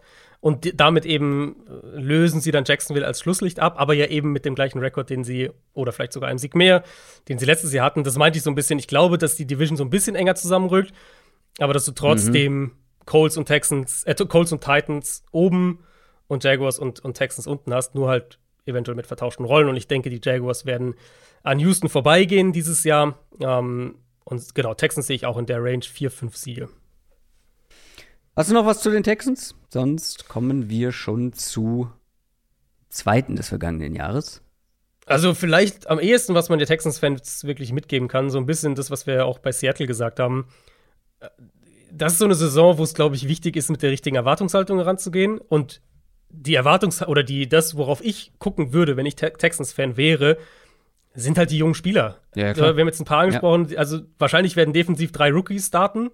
Die beiden, die beiden Defensive Backs und Christian Harris, der Linebacker. Grenard ist ein, ist ein 2020er Draftpick erst gewesen, der ist noch ziemlich, äh, ziemlich jung. Offensiv natürlich Davis Mills, 21er Draftpick. Brevin Jordan, 21er Draftpick. Nico Collins, 21er Draftpick. Maggie, wenn er dann fit ist, Rookie. Kenyon Green, Rookie. Also, das ist ein super junges Team. Und genauso sollte es ja auch sein, wenn du in diesen, in der Phase bist als Team, was, was deine Teamentwicklung angeht, in der Houston jetzt ist. Und deswegen schauen, welche jungen Spieler herausstechen, sich daran freuen. Ähm, das ist, glaube ich, der, der, das Motto für die, für die Texans-Saison. Und, und eben wirklich, was ich ganz am Anfang gesagt hatte, dass es endlich jetzt vorangeht. Aber anders als bei Seahawks-Fans glaube ich nicht, dass es viele Texans-Fans gibt, die hier viel erwarten dieses Jahr in Sachen Siege? Wahrscheinlich nicht. Nee, wahrscheinlich ich nicht. Ich glaube, also es gibt wenig Anlass dafür zu denken, okay, jetzt kämpfen wir wieder um ja, die Playoffs. Du müsstest schon ein großer Davis Mills-Fan sein. Und es dafür. gibt nicht mal einen Headcoach, der das behauptet. Also von daher. Das stimmt, ja. Kommen wir zu den Indianapolis Colts. Die, sagen wir es wie es ist, haben letztes Jahr äh, die Playoffs verpasst und hätten es, glaube ich, easy geschafft, wenn sie einen anderen Quarterback gehabt hätten. Auf jeden Fall ähm, war man am Ende 9 und 8, hat keine Playoffs gespielt und man hat jetzt keinen Carson Wentz mehr, man hat eben einen anderen Quarterback und der, der restliche Roster bleibt, werden wir gleich im Detail drüber sprechen, größtenteils gleich. Teilweise hat man sich sogar noch verstärkt. Mal schauen. Ich glaube auch, dass man bei den Coles dieses Jahr relativ große Hoffnung hat und das auch irgendwo berechtigt. Wir fangen natürlich mit der wichtigsten Position an, mit dem Wechsel auf Quarterback. Matt Ryan hat man geholt aus Atlanta. Ich glaube, man sollte sich auch nicht irritieren lassen, ähm, was Matt Ryans Alter angeht. Und wenn man auf letzte Saison schaut bei den Falcons insgesamt, das war halt nicht mehr ganz so wie, wie die Jahre davor. Aber Matt Ryan war wahrscheinlich der Hauptgrund dafür, warum die Falcons überhaupt sieben Siege geholt haben, was mehr war, als man, glaube ich, erwartet hat. Das waren keine leichten Umstände, vor allem nicht für einen 37 Jahre alten Quarterback, der relativ viel Druck bekommen hat und wenig Playmaker zur Verfügung hatte. Und diese Mischung aus viel Druck und wenig Playmaker ist selten gut. Mhm. Wie gut kann Matt Ryan, jetzt mal wirklich die Umstände noch so ein bisschen ausgeklammert bei den Colts, wie gut kann Matt Ryan noch individuell sein, so im Liga-Vergleich? Hm, ich habe jetzt mein, ich werde wahrscheinlich nächste Woche mein, mein Quarterback Offseason Ranking so langsam angehen, beziehungsweise mhm. diese Woche, wenn ihr das hört. Vielleicht kommt es diese Woche sogar raus, vielleicht eine Woche danach. Ich werde ihn wahrscheinlich so im oberen Mittelfeld haben. Also sagen wir mal 13, 13 bis, bis 16. Ich glaube, das ist die, die realistische Range für ihn. Ähm, wenn wir dann die Umstände mit dazu packen, also überlegen, was kann er, was, was, was kann sein Output sein, da glaube ich, kann ich mir schon vorstellen, dass Matt Ryan noch mal eine, eine Top 10 Quarterback-Saison spielt. Weil er vor allem weniger Druck bekommen wird als bei den Falcons. Bei den Weil alles, ja, also. Naja, wir, wir, sprechen gleich über die Playmaker. Okay. Ja, okay. Ja, wahrscheinlich besser als bei den Falcons, aber wie gesagt, gucken wir gleich. Auch erstmal weniger Druck, Stichwort O-Line. Die O-Line der Colts seit Jahren sehr, sehr gut. Jetzt gibt es aber wahrscheinlich nächstes Jahr zwei neue Starter im Vergleich zu letztem Jahr. Eric Fischer ist nicht mehr mit dabei. Ich glaube, der ist sogar noch Free Agent, ne? Kann das sein? Mhm, ja. ähm, Mark Lewinsky ist zu den Giants gegangen. Trotzdem erwarte ich diese Line nicht viel schlechter als vorher. Du hast immer noch die drei Säulen mit Ryan Kelly, Quentin Nelson und Braden Smith. Das ist ein sehr gutes Gerüst. Dann gibt es einen Danny Pinter, wahrscheinlich neu auf Guard mit dabei, hat letztes Jahr wenig gespielt, aber wenn, dann gut. Das war dann auf Center. Äh, mit Pryor letztes Jahr auch schon einige Snaps gesehen und das auch relativ gut gemacht. Und dann hast du auch noch einen Bernhard Reimann in der dritten Runde gedraftet. Da wird man natürlich einen Blick drauf haben. Mal schauen, wie viel Spielzeit er bekommen wird. Aber, also, man hat halt die, die jetzt reinkommen, und das ist anders als bei anderen Teams, wo du überhaupt nicht weißt, was du da jetzt bekommst, weil es irgendwie Rookies sind oder Spieler, die kaum gespielt haben. Das war, ich weiß gar nicht mehr, bei welchem Team das letzte Woche der Fall war, wo irgendwie zwei, die jetzt viel spielen, letztes Jahr elf Snaps insgesamt gespielt haben. Du weißt schon ungefähr, was du von diesen neuen Starting-Spielern bekommst in der Line. Das wird wieder eine Top 15 Line sein, oder? Ja, ich würde ein kleines bisschen zurückpushen, weil für mich tatsächlich ein Hauptthema mit der Colts Line letztes Jahr war, dass sie mich ein bisschen enttäuscht hat. Also, mhm. das sollte, das sollte definitiv eine Top 15 Line sein. Das sollte eigentlich, also eigentlich habe ich erwartet, dass es letztes Jahr eine Top 10 Line wird. Und, und wenn es nur Borderline Top 10 ist, also sagen wir mal 9, 10, 11 irgendwo da, ähm, das waren sie aber nicht. Also die waren, in meinen Augen sind sie hinter den Erwartungen geblieben. Das lag an verschiedenen Sachen, denke ich. Lag wahrscheinlich auch am, am, ein Stück weit am Quarterback zumindest. Lag an Im Pass-Blocking aber nur, oder? Im Pass-Blocking vor allem, genau. Ja. Ähm, und, na gut, also, du hast ja gerade so eingeleitet, mit wie viel Druck der Quarterback ja, bekommt. Ja, ja, absolut, ja. Ähm, und genau, sie verlieren eben Glowinski, Fischer, das hat halt nicht funktioniert, wie sie es oft hatten. Insofern wird's da, ähm, war das ein logischer Schritt, dann auch da in eine andere Richtung zu gehen. Ich denke, Right Guard ist ein bisschen offen, aber wahrscheinlich mhm. Pinter, der das starten wird, Danny Pinter. Ja, das ist eine Line, die find, also finde ich ein bisschen in der Bringschuld ist, weil eigentlich, wenn man guckt, dass, was die da teilweise an Leuten haben, sollte das stabiler sein. Also Quentin Nelson, Ryan Kelly und Braden Smith eben als Gerüst sind ja auch die, die vom letzten Jahr äh, nach wie vor da sind. Das sollte eigentlich stabiler sein. Ich erwarte mir, dass die Line wieder ein bisschen mehr auch ihr Potenzial abruft. Insgesamt als, als Gesamtunit, weil dann mhm. hast du absolut recht. Dann sollte es definitiv eine Top 15 Line sein, wenn nicht mehr, je nachdem, wie sie vor allem die Left-Tackle-Position lösen, ob, ob, ob Reimann da schon bereit ist, um direkt zu spielen. Letztes Jahr fand ich, waren sie ein bisschen hinter den Erwartungen. Lag das vielleicht auch daran, dass Carson Wentz ein bisschen Druck eingeladen hat, vielleicht? Ich glaube, es lag vor allem auch an, also es lag vor allem auch an, an den Limitierungen, die Defenses erwartet haben und antizipieren, wenn Carson Wentz der Quarterback ist. Gar nicht mal unbedingt, dass jetzt Wentz so viel Druck in dem Sinne einlädt. Also da war er ja deutlich besser als, äh, mhm. äh, als das Jahr davor in Philadelphia. Das, das mhm. war ja Katastrophe. Ähm, aber dass die Offense halt von ihrer Gesamtherangehensweise einfach ein Stück weit limitiert war. Und es ist ja, also, es ist ja kein Geheimnis, was die Colts machen wollen. Ne, den Ball laufen, viel Play-Action, auch viel Kurzpassspiel ähm, aus Play-Action heraus. Und, und so hast du einen soliden Rahmen. Und das war es ja auch letztes Jahr. Carson Wentz hatte die vierthöchste Quote an Play-Action-Pässen, hat den Ball da relativ wenig tief geworfen im Vergleich. Trotzdem waren sie sehr produktiv, haben da viel auch über Play-Designs gewonnen, Titans gut eingesetzt. Also all das, was man irgendwo auch erwartet hat von der Offense aus schematischer Perspektive.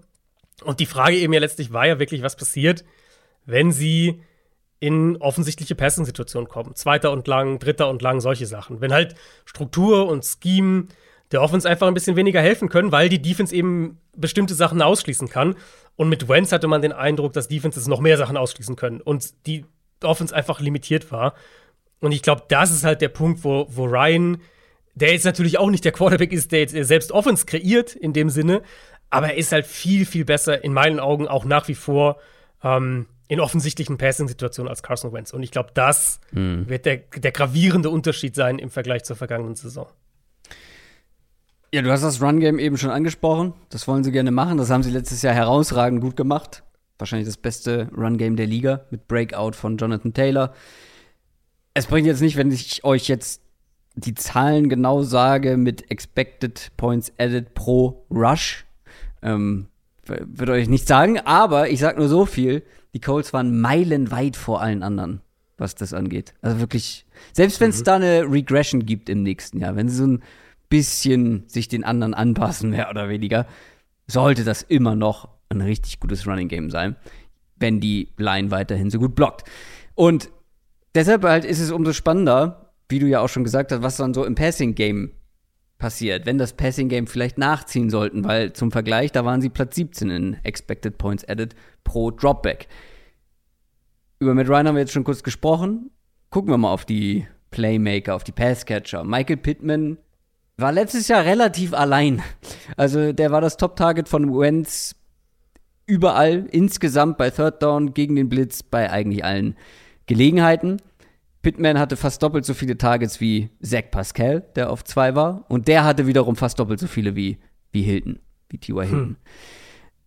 Das Ding ist, irgendwie bin ich jetzt in diese Folge reingegangen mit dem Gefühl, ja, man hat ja Alec Pierce geholt und man hat sich verbessert, was die Playmaker angeht. Aber gleichzeitig hast du ja auch Hilton und Pascal verloren. Und jetzt hofft man mal wieder vielleicht ein bisschen auf Paris Campbell. Alex, äh, Alec Pierce muss eigentlich direkt liefern. Jack Doyle, der Tight End, hat aufgehört. Hat man jetzt einen Jelani Woods in der dritten Runde neu geholt im Draft, aber gerade bei Tight Ends wäre ich da noch mal eher vorsichtig und skeptisch in der, in der Beurteilung. Es fällt mir schwer zu sagen, dass die Umstände, also die Umstände für Matt Ryan im Vergleich zu den Falcons, was die Playmaker angeht, sollten etwas besser sein, aber sie sind jetzt nicht viel besser als die für Wentz, oder? Vielleicht zwei Gedanken dazu. Als zum einen haben wir ja dann viel auch über Wentz gesprochen und auch ihn viel kritisiert, was auch, finde ich, nach wie vor berechtigt war. Aber ähm, ich denke, fairerweise muss man schon auch sagen, dass die Receiver-Gruppe jetzt sicher keine Stärke war dieses Teams, was nee. du ja gerade schon so ein bisschen gesagt hast. Hilton ist halt einfach klar über den Zenit, das finde ich, muss ja. man so sagen. Und Pascal ist halt, Pascal ist halt idealerweise eine Nummer drei und, und nicht eine Nummer zwei ich sehe einfach die Spieler, die sie geholt haben, als sehr gute Fits. Und ich glaube, das, das ist für die Colts tatsächlich ein bisschen wichtiger als jetzt unbedingt die reine individuelle Qualität, weil Frank Reich ein super Coach ist. Mhm. Alec Pierce, genau wie Jelani Woods, der, eben der Titan, die können beide blocken. Die kannst du beide nach innen ziehen, die können beide blocken. Sie haben jetzt mit, mit den beiden, dazu Mo Alec Cox, dazu Pittman, wenn wir jetzt sagen, sie spielen vielleicht viel 12 Personnel, also mit zwei Titans und, ähm, und, und zwei Receivern, haben sie im Prinzip vier Leute, die alle richtig gut auch Run blocken können. Und das wird Frank Reich mit Sicherheit ausnutzen. Ich, also, ehrlicherweise, ich könnte mir sogar vorstellen, dass das Taylor und das Run-Game sogar besser sind als letztes Jahr, mhm. weil zum einen das Passspiel besser sein wird mit, mit Matt Ryan und weil ich finde, sie haben jetzt noch mehr Bausteine zusammen, wo ich mir vorstellen kann, wie sie die einsetzen, um halt sowohl im Run-Game produktiver zu sein, was Run-Blocking angeht, als auch eben in ihren Formationen schwerer lesbar zu sein, was dann Play-Action-Passspiel vor allem angeht. Die große Frage, die ich letztlich habe bei der Gruppe, und das ist die gleiche Frage, die wir letztes Jahr auch hatten, ist die Frage nach der Dynamik. Also, welche sind die Spieler, die individuell wirklich so die Dynamik, den Speed, so diese Sachen reinbringen? Klar, Campbell kann das sein, aber äh, der muss halt auch mal erstmal jetzt fit sein. Das, das haben wir jetzt auch schon nicht zum ersten Mal das Thema. Ja, ja. Ähm, seit drei Jahren, und, oder? Genau, seit drei Jahren eigentlich. Und das ist so vielleicht die größte Frage. Alec Pierce ist ein Spieler, der, der durchaus vertikal auch gewinnen kann. Ähm, hat er im, im, College ja auch gemacht. Also ist ja auch ein Receiver, den ich, den ich äh, sehr mochte. Wenn ihr die, die Receiver-Folge noch nicht gehört habt vor dem Draft, dann da haben wir auf jeden Fall auch über ihn gesprochen. Aber das ist so vielleicht am ehesten das Element, was mir der, in der Offense fehlt. Ansonsten gefällt mir sehr gut, wie die Spieler, die sie geholt haben, wie das zusammenpasst zu dem, was sie, glaube ich, als, als Offense übergreifend machen wollen. Ja, aber, ja, also ich habe jetzt noch nicht rausgehört, also ist das jetzt ein gutes Pass-Catching-Personal? Wie, wie würdest du es einschätzen? Weil ist das, ist das gut, was er da zur Verfügung hat? Oder also für mich ist das noch ein gutes Stück weg von richtig gut. Also wir waren mhm. bei vielen Teams jetzt auch schon in den Division Previews relativ kritisch, haben gesagt, naja, also wenn wir da auf Wide Receiver Trio gucken und hier ist ja selbst das Duo. Also Alec Pierce ist ein Rookie, klar, vielversprechend, Zweitrunden-Pick gewesen. Aber musst du halt auch erstmal sehen. Und ähm, ja, Paris Campbell als Nummer drei. Und dahinter ist ja jetzt auch nicht gerade nee. Bombe besetzt. Also, das ist schon nee. alles sehr auf sehr wackeligen Füßen. Auf, ja, wie ja. man sagen. Das ist alles halt, das, es gibt kaum ein Fundament und obendrauf stehen Zahnstocher oder keine Ahnung. Fällt mir gerade kein schönes Bild ein, aber du weißt, was ich meine. Ich weiß, was du meinst. Ich, also, individuelle Qualität bin ich voll bei dir.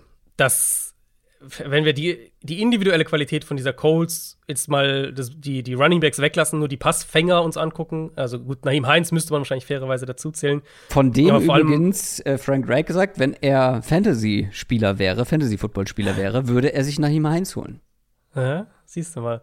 Mhm. Ähm, gut, das ist natürlich auch einer, der so ein bisschen Dynamik reinbringt in die Offense. Äh, den kann man da auf jeden Fall auch noch erwähnen. Aber da sind sie jetzt nicht nochmal rein individuelle Qualität, da sind sie jetzt nicht besser als Jacksonville. Wenn wir jetzt die Jacksonville, die Titans und die Wide Receiver einfach nur angucken und die Titans und Wide Receiver der Colts rein individuell betrachtet, ähm, wüsste ich jetzt nicht, wen ich da nehmen würde. Also ich finde, die geben sich nicht viel.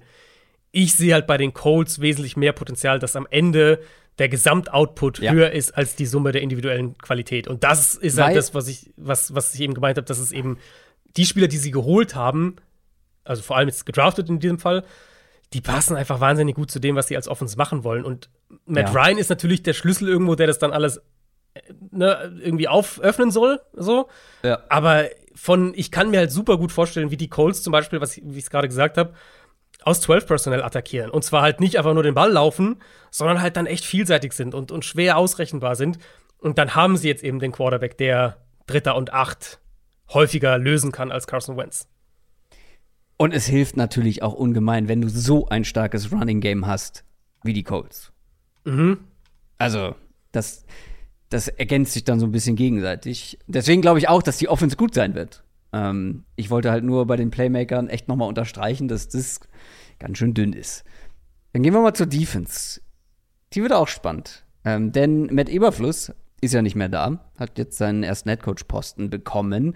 War natürlich ein wichtiger Faktor, dass diese Defense jahrelang ja auch ohne so richtig viele gute Playmaker trotzdem Jahr für Jahr zu den besseren Defenses in der Liga gehört hat. Jetzt kommt Gus Bradley. Das ist ein großer Name in der NFL. Ich finde schon, dass er so ein bisschen hochgefallen ist äh, jetzt in dem Job. ähm, er bringt unter anderem einen Yannick Ngakwe mit aus Las Vegas. Da haben die beiden zusammen gearbeitet, per Trade gekommen. Das war der Trade, wo sie, wo es wirklich mal einen Spieler äh, reinen Spieler-Trade gab. Rock Sin haben die Colts abgegeben. Aber ich finde, das zeigt auch schon so ein bisschen die Richtung, ähm, ja, die man da fokussiert hat oder die Richtung, die man da eingeschlagen hat. nämlich ein bisschen mehr den Fokus auf den Pass Rush, auf die Defensive Line, so die Defensive Line über der Secondary, weil Rocky Sin, ganz ehrlich, war ein junger Spieler und der hat jetzt nicht schlecht gespielt. Und jetzt holt man halt einen Yannick Ngakwe, der absolut in Sachen Pass Rush ein Upgrade sein sollte. Jetzt auf der anderen Seite von einem Quiddy Pay, DeForest Buckner in der Mitte mit einem Grover Stewart. Das sollte eine richtig gute Defensive Line sein, oder nicht? Ja, ja, aber du, also was du gesagt hast, ähm, zumindest in Teilen kann ich es nur voll, voll unterstreichen. Das ist halt, Gus Bradley ist immer noch der Defensive Coordinator, der am nächsten dran ist an der, der klassischen Pete Carroll Defense. Ja. Also super viel Single High, blitzt so gut wie nie. Ähm, Foreman Pass Rush muss gut genau, sein. Genau, Foreman Pass Rush muss gut sein, physische Press Coverage und genauso haben sie das Team ja aufgebaut eben. Ja. Für diese Defense ist ein starker Foreman Rush Pflicht. Sonst ja. hast du keine Chance, dass die funktioniert. Ja. Und da haben sie ja eben, also ich glaube, die Line sollte funktionieren. Da stimme ich dir voll zu. Quiddy Pay auch so einer, der, der glaube ich, im zweiten Jahr mhm. einen guten Sprung machen kann. Ja, eben, ähm, wenn er den Support auf der anderen Seite hat. Genau. Ne? Und nicht mehr der ganze Fokus genau. bei ihm ist. Mit halt Buckner in, in der Mitte. Genau. Also, das sollte schon eine ganz gute Gruppe sein. Und dann haben sie jetzt, sie haben jetzt Stefan Gilmore eben geholt, der ja, ja auch da reinpasst, diese Press, ja. ne, Press-Coverage-Richtung. Sie haben Rodney McLeod geholt, der die, die tiefe Safety-Rolle spielen kann. Sie haben Nick Cross gedraftet in der dritten Runde, den ich auch echt spannend fand, der, ähm, der einfach auch enormes Potenzial hat. Gerade auch wieder, was so Reichweite angeht, vielleicht für eine Single-High-Rolle dann. Das passt schon irgendwie alles zusammen. Also auch wieder ne, ähnlich wie das, was wir jetzt offensiv gesagt haben. Mhm. Letztlich, egal wie man es dreht und wendet, das kommt halt auf zwei Punkte zurück. Zum einen ähm, bekommt die Defensive Line ohne Hilfe Druck auf den Quarterback und zwar konstant.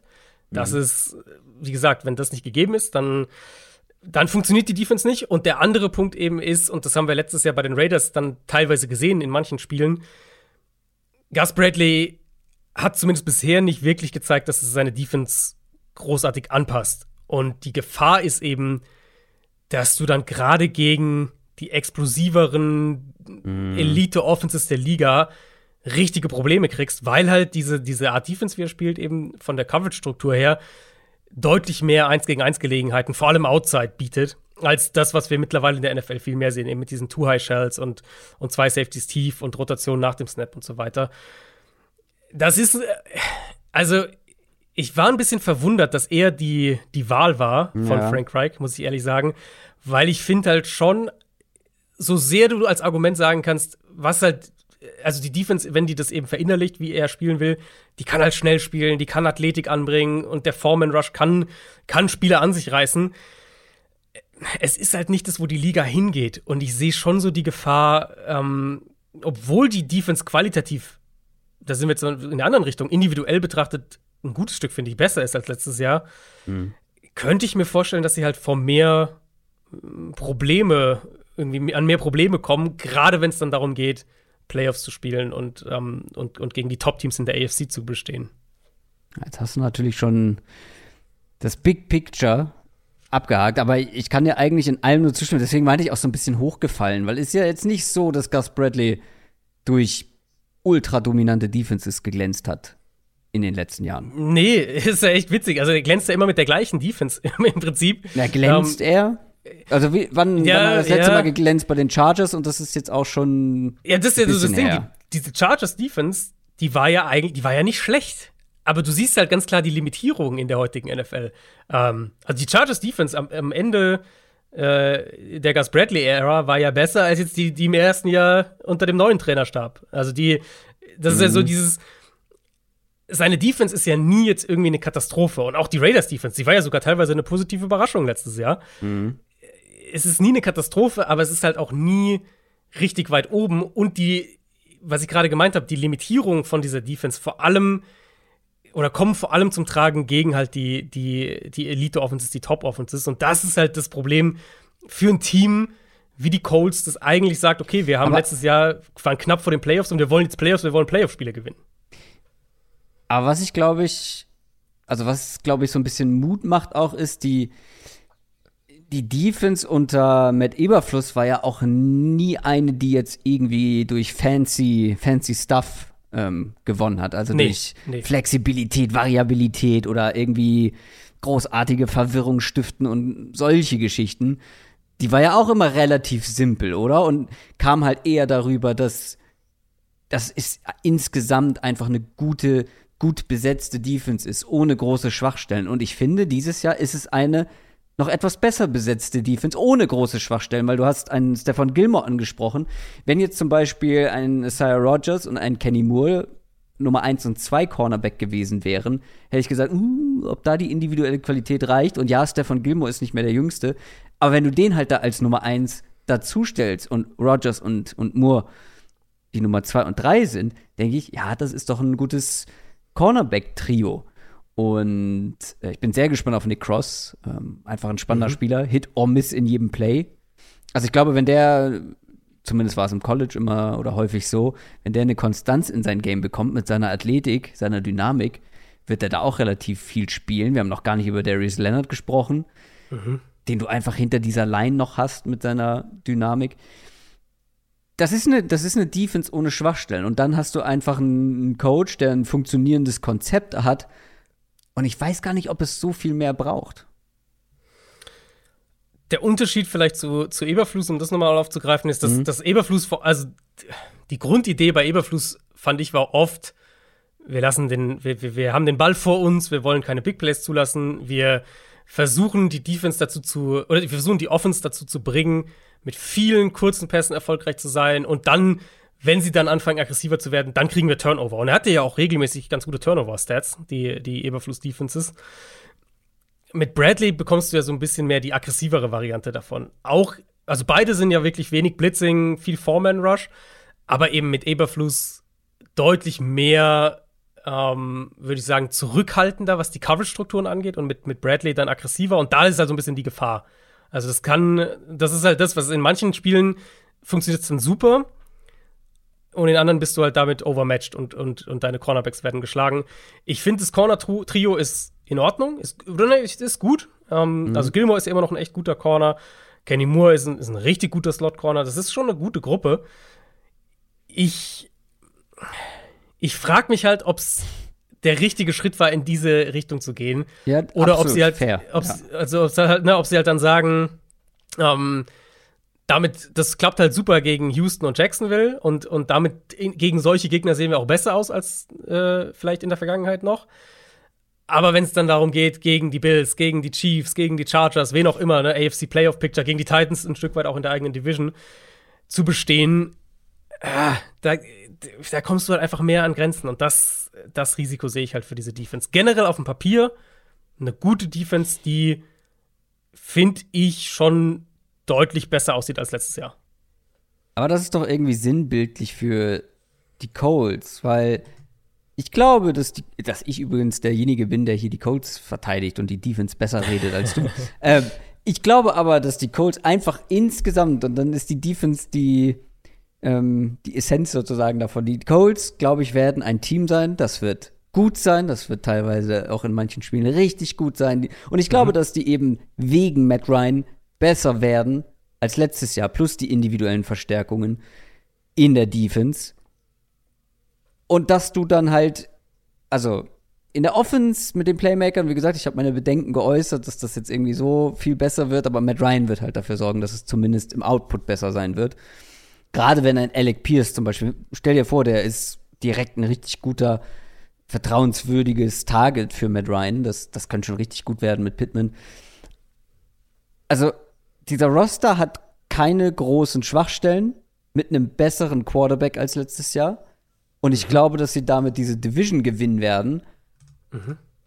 Aber der Schritt zu den, wie du schon gesagt hast, gegen die oder zu den ganz großen, zu den richtig, richtig guten Teams, das ist noch ein, es ist noch ein kleines Stück oder vielleicht auch ein größeres mhm. Stück und daran könnte es am Ende dann wieder scheitern. Ich glaube, sie kommen in die Playoffs und ja. dann wird es aber direkt schwierig. Also je genau nachdem, welchen, welchen, Gegner, ja. welchen Gegner du dann bekommst. Aber dann, du bist die ganze Zeit so, ähm, das ist, das ist wie so ein, äh, wie so ein Waldorfschüler und ich darf das sagen, weil ich war einer. Du bist die ganze Zeit so in deinem Umfeld und äh, in dieser, in dieser Welt und alles schön und, äh, und dann hast du Abitur gemacht und dann gehst du raus in die weite Welt und bist so, boah, was ist hier denn los? Das ist ja alles gar nicht so, ähm, so einfach und so schön und so toll. Und so wird es für die, für die Colts diese Saison. Also die, den letzten Vergleich habe ich mir nicht notiert, aber ansonsten ist exakt, exakt meine Prognose. Ich habe die Colts als Division-Sieger in der 11-Siege-Range. Das ist so das, wo ich sie ungefähr sehe. Ähm, und dann aber glaube ich halt, wenn die dann in der, in der ersten Playoff-Runde gegen, weiß nicht, Cincinnati oder die Chargers oder so jemanden spielen müssen, werden sie wahrscheinlich Außenseiter sein. Ich meine, bis dahin passiert noch viel, ist völlig klar. Aber wenn wir jetzt heute drauf gucken, ja, dann sehe ich halt genau dieses, ein, ein, ein Team, wie es die Coles zum Beispiel mit Philip Rivers auch waren, was halt gut ist, aber nicht sehr gut. Und ich, dieses Team jetzt, finde ich, kann sogar besser sein als das Team äh, vor zwei Jahren. Mhm. Aber es fehlt halt einfach was zur Spitze der, der, äh, der Conference und ich, da sehe ich sie einfach ja. noch nicht. Frankreich an der Waldorfschule. Ich glaube, ich habe die Anekdote schon mal erzählt, aber muss ich jetzt noch mal wegen Stichwort Waldorfschule. Meine Französischlehrerin hieß ähm, im, mit, mit, mit Mädchenname, sagt man das noch, Mädchenname? Weiß ich nicht, äh, mit ihrem ersten Name Jocelyne Franck. So. Siehst du mal. Pass auf. Und die hat ja. Französisch unterrichtet. Ja, ja, und war auch Französin. Jocelyne Franck. Und dann heiratet sie hier in Deutschland einen Mann, der Reichelt mit Nachnamen heißt. Und die macht keinen Doppelnamen. Jocelyne Franck Reichelt und ist Französischlehrerin. Hä? Franck Reichelt. Das ist eine verpasste Gelegenheit, ja. Ähm, Grüße an der Stelle. Gute Lehrerin gewesen. Wir haben uns gehasst, aber sie war gut. Sagt man erst im Nachhinein. Sagt, sagt einiges über dich wahrscheinlich aus. Ja. Ach, mich hat sie, wir haben uns, wir haben uns, aber am Ende ging's. Und im Nachhinein kann man ja solche strengen Lehrerinnen und Lehrer immer ein bisschen mehr schätzen. Ist deine, ist deine Frau eine strenge Lehrerin oder eine? Äh, man, also was, ich gehört habe, das, darfst du sie nicht, das darfst du sie nicht selber fragen, ist klar. Äh, doch, doch, nee, sie, sie sagt es auch von sich selber, ist schon eher die strengere Richtung. Mhm. Aber jetzt nicht, ich glaube, also ich glaube nicht das, was, was du jetzt vielleicht als einen strengen Lehrer bezeichnen würdest, weil dafür ist sie zu, äh, also geht sie zu sehr auf die Schüler zu und zu kümmert sich zu sehr, genau. Naja. Gut, die Colts haben wir abgehakt. Hat es, also du glaubst auch, dass sie die Division gewinnen, ja? Ja. Das würde ja bedeuten, dass es einen Führungswechsel gibt, denn letztes Jahr haben die Tennessee Titans die AFC South gewonnen. Mit zwölf Siegen und fünf Niederlagen sind sie in die Playoffs sogar als Nummer 1 Seed der AFC eingezogen. Uns war, glaube ich, allen klar, dass die Titans nicht das beste Team der AFC waren. Aber trotzdem war es relativ überraschend, als man dann direkt gegen die Bengals in den Playoffs rausgeflogen ist. Viel bleibt tatsächlich gleich bei den Titans im Vergleich zum letzten Jahr, wenn wir aufs Personal schauen. Aber vor allem in der Offense gibt es dafür ein paar größere Veränderungen und vor allem was die Passcatcher angeht. Von den fünf Passcatchern mit den meisten Targets sind einfach vier nicht mehr da. Mhm. Das ist schon krass. Das ist einfach mal komplett neu gestrichen. AJ Brown, Julio Jones, äh, Jones Anthony Ferguson und Chester Rogers, alle weg. Das Passing Game und generell dadurch ja auch irgendwie die Offense der Titans, das kann doch nur eine Wildcard sein, oder wissen wir doch überhaupt nicht, was wir da performance-technisch bekommen, oder? Performance-technisch nicht. Das ist, äh, das ist ganz klar die Wildcard ich finde tatsächlich, die Offseason hat uns klar gezeigt, dass sie schematisch nicht in eine andere Richtung gehen wollen, sondern in der Richtung bleiben wollen, die sie die letzten Jahre auch hatten. Was die Leistung angeht, hast du natürlich recht. Also sie haben, ich meine, die Titans haben ja letztes Jahr auch versucht, ihre Offense zu spielen. Was halt mit den, mit den Ausfällen, Julio Jones hat halt gar nicht funktioniert, auch natürlich viel ausgefallen. Dann AJ Brown hat zwischendurch gefehlt und die Derrick Henry-Verletzung war natürlich auch ein Problem sie haben trotzdem super viel versucht, ihren Stil halt durchzuspielen, mit, mit viel Play-Action, haben versucht, den Ball auch trotzdem viel zu laufen. Ähm, Anfang der Saison hat die O-Line noch ziemlich gewackelt, dann kam eben der Henry-Ausfall und ne, sie sind immer dabei geblieben. Und da hat man einfach Grenzen gesehen, auch bei Tannehill selbst. Gerade wenn du halt diese 12, 13, 14 Jahr Chunk-Plays via Play-Action nicht so der Treiber für die Offense sein können. War jetzt nicht so, dass Tannehill irgendwie äh, katastrophal schlecht war, aber mhm. man hat einfach bestimmte, man hat gesehen, okay, das kann er und das kann er nicht. So, und, und ich vermute, ich vermute, dass sie in der kommenden Saison mehr Antworten finden müssen, weil sie halt jetzt nicht mehr die gleiche individuelle Qualität haben, sowohl was Receiving Core angeht, als auch was äh, tatsächlich die Offensive Line angeht. Ich finde, da sind sie auch äh, erstmal schwächer geworden. Mal gucken, wie es perspektivisch aussieht, aber erstmal schwächer geworden. Ich würde, also das kann man vielleicht als Überleitung auch nehmen für die, für die, ähm, für die, für das Waffenarsenal. Mhm. Ich finde zumindest, auch wenn es qualitativ erstmal wahrscheinlich ein Rückschritt sein oder sicher ein Rückschritt sein wird, allein dadurch, dass sie AJ Brown verlieren, hat es, finde ich, Hand und Fuß, was für Spieler sie sich geholt haben. Mhm. Wolltest du da noch nicht weiter drauf eingehen, aber ich kann, glaube ich, nachvollziehen, in welche Richtung du gehen willst, weil mhm. mit Robert Woods hast du ja jemanden geholt, der bei den Rams ja eine ganz klare Rolle irgendwo auch hatte. Und auch Traylon Burks geht ja in eine ähnliche, ähnliche Richtung, würde ich behaupten. Auch wenn wir nicht genau wissen, was sie mit ihm anstellen. Aber halt schon eher so zwei, die auch viel in der Mitte des Feldes unterwegs sein können, die auch, ja, auch wie du Physis mitbringen. ja, genau. Also das ist halt, ich, also Burks ist ein, das war ja so vom physischen Profil her war ja AJ Brown so ein bisschen sein, sein, sein Pre-Draft-Comp. Mhm. Ich sehe schon noch, dass er wahrscheinlich Zeit brauchen wird, bis der wirklich eine Nummer 1-Rolle übernehmen kann. Ähm, aber von der, von der Grundidee her ist es ein, ein ähnlicher, also ist ein Receiver, der vielleicht eine ähnliche Rolle einnehmen kann. Den Trade für Robert Woods mag ich sehr. Klar, der kommt jetzt auch von der Verletzung zurück. Insofern ein bisschen Vorsicht, vorsichtig muss man sein. Aber wenn wir sagen, Robert Woods statt Julio Jones, in gewisser Weise, natürlich ist Julio Jones der dominantere Receiver. Aber ich glaube, Woods passt tatsächlich besser in das, was Tennessee machen will. Weil jetzt haben sie da einen Receiver, der nach innen rücken kann, der blocken kann, der im Run-Game, im Play-Action-Passspiel, glaube ich, auch ein paar Sachen öffnen kann, was er ja bei den Rams auch immer wieder äh, gemacht hatte. Also da wissen wir, dass er das kann. Sie haben Kyle Phillips gedraftet. Wirklich guter Slot-Receiver.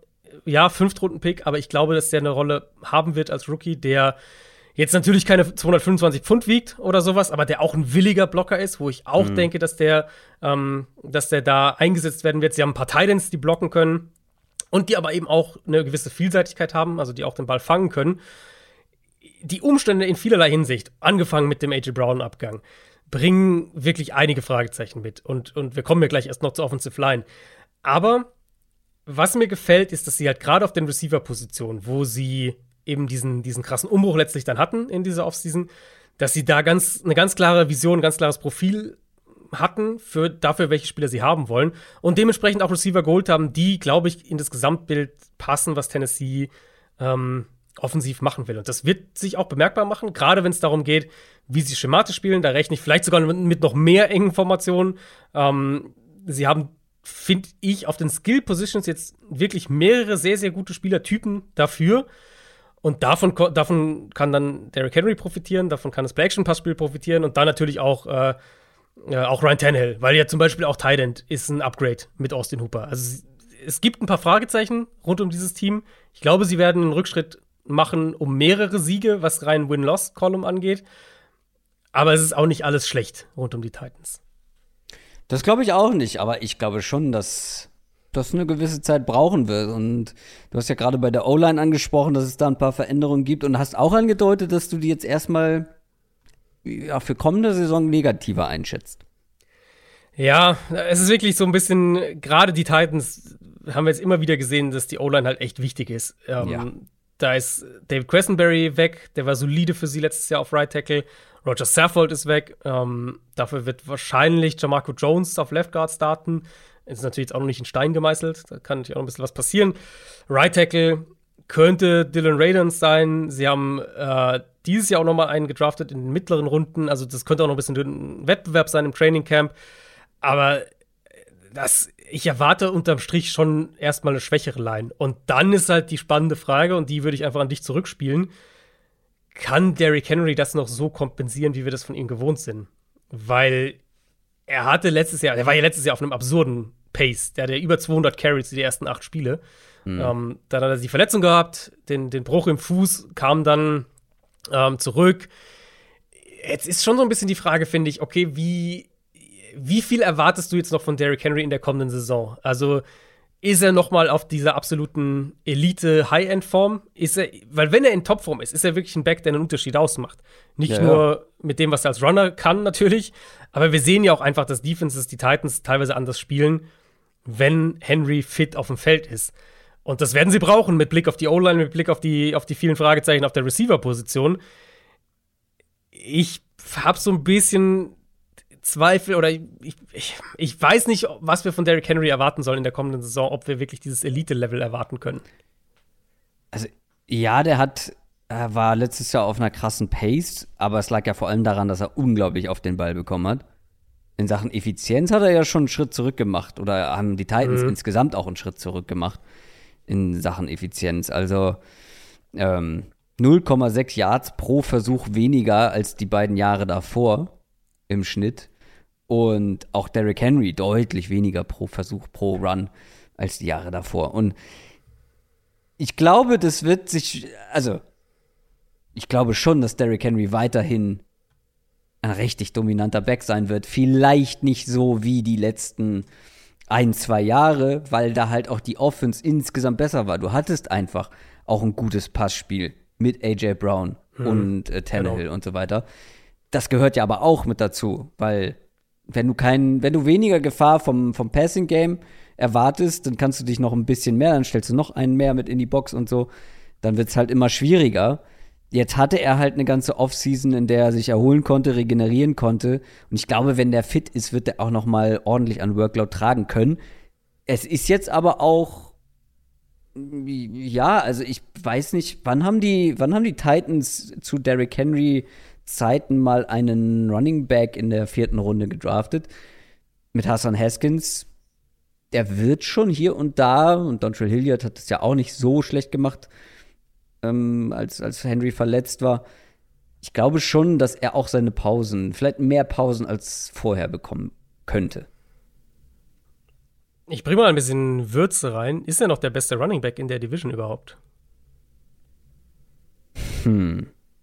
Ja, letztes Jahr insgesamt nicht. Ja, letztes Jahr natürlich nicht, aber jetzt für die kommende Saison. Also wenn du jetzt nicht Fantasy, sondern Also aus was, aus welcher Sicht? Individuell? Runner? Individuell als Running Back, würdest du, hättest du für die kommende Saison jetzt Blanco-Team, ansonsten hättest du lieber Derrick Henry oder, äh, oder Jonathan Taylor? Ah, ohne das Alter und die Menge an Workload der vergangenen Jahre ist es super schwer, finde ich, weil ich sehe schon, dass Jonathan Taylor deutlich jünger ist, deutlich weniger Carries bisher in der NFL hatte und wahrscheinlich noch mehr im Tank hat, noch mehr Dynamik hat, sagen wir nur für ein Jahr. Nur für ein Jahr. Du musst jetzt nicht äh, dein. Ah, da will ich schon, glaube ich, ganz. Also, es ist ja kein Zufall, dass die beiden in den ersten drei Picks wahrscheinlich in jedem Mockdraft gerade äh, bei Fantasy Football vom Board gehen. Mhm. Deswegen ist das super. Also, für mich sind die halt tatsächlich beide im obersten Tier. Mhm. Und, also jetzt nicht nur Fantasy Football, sondern auch im Real Life zwei der absolut besten Runner. Wenn ich mich entscheiden müsste. Jonathan Jonathan Taylor ist, finde ich, noch ein. Ah, das kann man bei Derrick Henry nach so vielen erfolgreichen Jahren auch nicht mehr sagen. Ich hätte jetzt gesagt, ist noch weniger abhängig oder ist etwas weniger abhängig davon, dass er die großen Gaps bekommt, aber Derrick Henry walzt halt einfach. Ich glaube, ich würde trotzdem noch Derrick Henry nehmen für ein Jahr. Okay, okay. Aber ich, ich bin an dem Punkt, wo ich, glaube ich, die, den Switch machen würde und eher ja. zu Taylor tendieren würde. Aber ist da nicht vielleicht so ein bisschen auch Recency Bias mit dabei, weil er die Verletzung hatte? Kann schon sein, ja. Aber es ist halt auch, also ich meine, also ja, wahrscheinlich schon, aber man kann sie ja diese Verletzung auch nicht einfach komplett ausklammern, weil er hatte sie ja nun mal. Und er ist halt ein Back, der eine unfassbare Workload einfach. Also letztes Jahr, der, ich meine, letztes, wie gesagt, der letzte Jahr über 200 Carries in acht Spielen. Mhm. Das, ist ja, das ist ja völlig absurd eigentlich. Die Jahre davor ja auch zwei Jahre nacheinander über 300. 2020 hatte der ja fast 400 Carries. Das gibt's ja eigentlich in der heutigen NFL nicht mehr. Ähm, das spielt natürlich bei den Überlegungen schon mit rein. So. Und ich, ich, glaube, entweder dieses Jahr oder nächstes Jahr wird halt das Jahr sein, wo Henry in mein, oder wo ich vermute, dass Henry einen, einen, merklichen Schritt zurück machen wird. Und es könnte halt sein, dass es dieses Jahr ist, auch wenn es gar nicht unbedingt so sehr an ihm dann individuell liegt, aber dass er halt statistisch einen klaren Schritt zurück macht, mhm. weil halt die Offense, du hast ja gesagt, mit, mit äh, auch was die ähm, ja, was die, den Zusammenhang mit dem Passspiel angeht, der, das war letztes Jahr schon aber, wirklich aber auffällig. Da, aber da sagst du, da ist es ja dann nicht mehr im Vakuum. Nee, nee, genau, nee, genau. Das, das wäre jetzt dann wieder die, ja. die, die, die, die, äh, die Gesamtoutput-Prognose. Weil ich glaube auch, dass Jonathan Taylor einen etwas besseren Output haben wird. Ich glaube, ich, ich lehne mich jetzt aus dem Fenster, ich glaube sogar, dass der deutlich besser sein wird. Ähm, Henry hatte letztes Jahr schon eine Quote von Runs gegen acht Verteidiger oder mehr in der Box von über 36 Prozent. Das waren. Ja, das ist ja immer, das ist ja die letzten Jahre immer so gewesen. Ja, nee, Moment, Moment, nee, genau eben nicht, weil das waren für ihn ein Anstieg um fast 10 Prozentpunkte uh, zu 2020. Okay, okay. Also es war schon deutlich, deutlich mehr, was sicher auch ein Stück weit damit zusammenhängt, wie, äh, wie Defenses ihn und die Titans generell gespielt haben. Und zumindest zum Start der kommenden Saison wird das wahrscheinlich ähnlich sein. Also die Titans werden wahrscheinlich so eines dieser Teams sein, wo Defensive Coordinator eher dazu gewillt sind, Single High Defense zu spielen und halt diesen einen Verteidiger mehr in die Box zu stellen, weil sie halt gerade früh in der Saison erstmal sagen werden, ja gut, dann, dann zeigt uns mal, dass ihr uns mit, mit euren Receivern schlagen könnt und bis ihr das nicht macht, hm. gehen wir auf Henry. Ja, ja, da wird was dran sein. Der, ja, Derrick Henry wird keine leichte Saison haben. Da sind wir uns, glaube ich, mhm. einig. Und Jonathan Taylor sollte wahrscheinlich eine gute Saison haben. Ja, guter Hinweis, muss ich mir merken für Fantasy Football, für meine Rankings. dass Derrick Henry da vielleicht noch so ein, zwei Plätze runtergestuft wird. Ähm, ja, äh, sind wir in der Offense über. Na, lass uns noch über äh, Malik Willis kurz sprechen. Haben wir mhm. jetzt noch gar nicht. Wird wahrscheinlich keine richtig große Relevanz haben diese Saison. Malik Willis in der dritten Runde von den Titans gedraftet worden, der Quarterback. Dein Nummer 1 Quarterback äh, gewesen. Aber wie groß sind denn die Chancen, ich formuliere es mal so, dass er eine Chance bekommt in der NFL ohne Tannehill-Verletzung?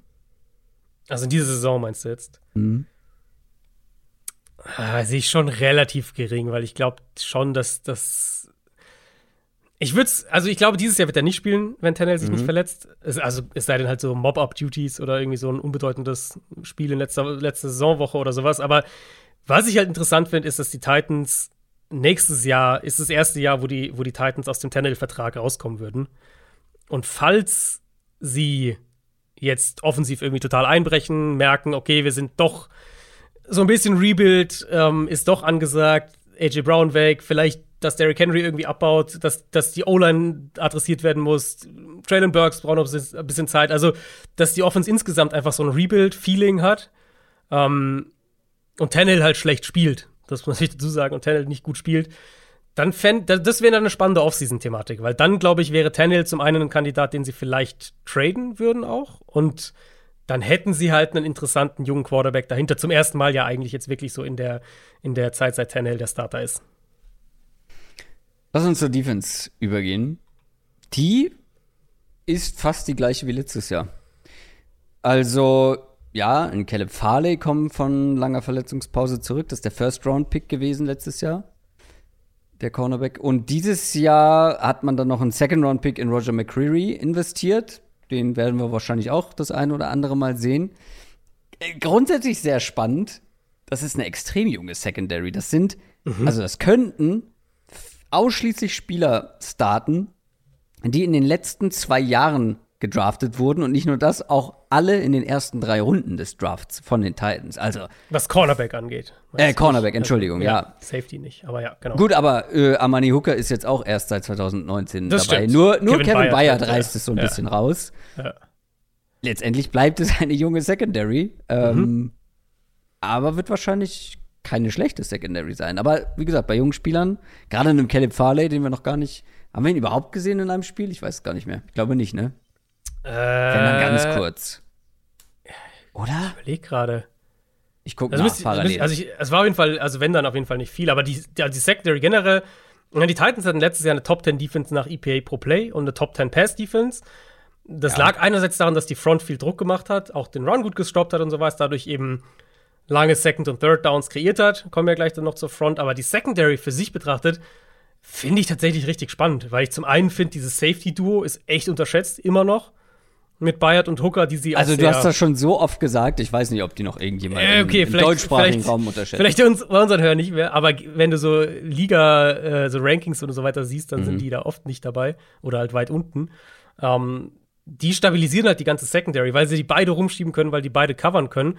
Und also ich finde auch zwei, mindestens, also zumindest zwei von drei Cornerbacks bringen echt, oder da wissen wir eigentlich, was wir, was wir erwarten können. Elijah Molden, über den hatte ich in unserer Rookie-Review auch gesprochen. Der hatte ein bisschen einen holprigen, holprigen Start letztes Jahr, als Rookie, aber wurde dann immer besser und, und zum Ende der Saison war das einer der ligaweit besseren Slot-Cornerbacks. Fulton hat auf jeden Fall auch gute Ansätze gezeigt. Und dann ist halt, also Jenkins, Janoris Jenkins war ja letztes Jahr der dritte Starting Corner. Jack der Rabbit ist, Jenkins. Richtig, ja. Der äh, ist, ist weg.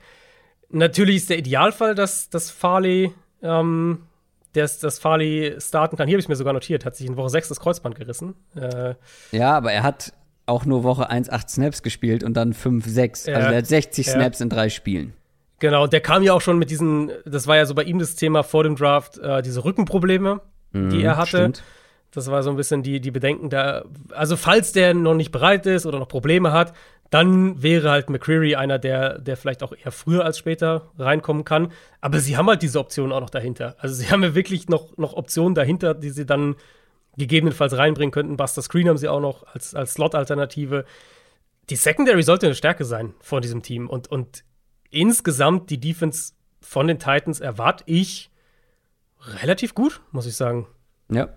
Ja, da würde ich, glaube ich, grundsätzlich mitgehen und die Front wird auch nicht schlecht sein. Also ich habe häufig Kritik bekommen, wenn ich gesagt habe, ich bin ein bisschen skeptischer bei der Front, aber das hat, hatte vor allem Gründe mit Blick auf die, die finanziellen Aspekte, wie viel man für einzelne Spieler ausgibt sportlich sollte das auf einem hohen Niveau stattfinden, weil du hast halt Spieler wie vor allem, vor allem Jeffrey Simmons, ein Harold Landry, ein, ja, der Nico Audrey ist mit dabei.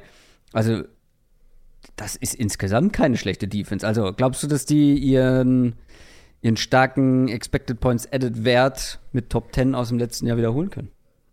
Ich sehe sie da, ja. Ich sehe sie in der Top, Top 10 Range.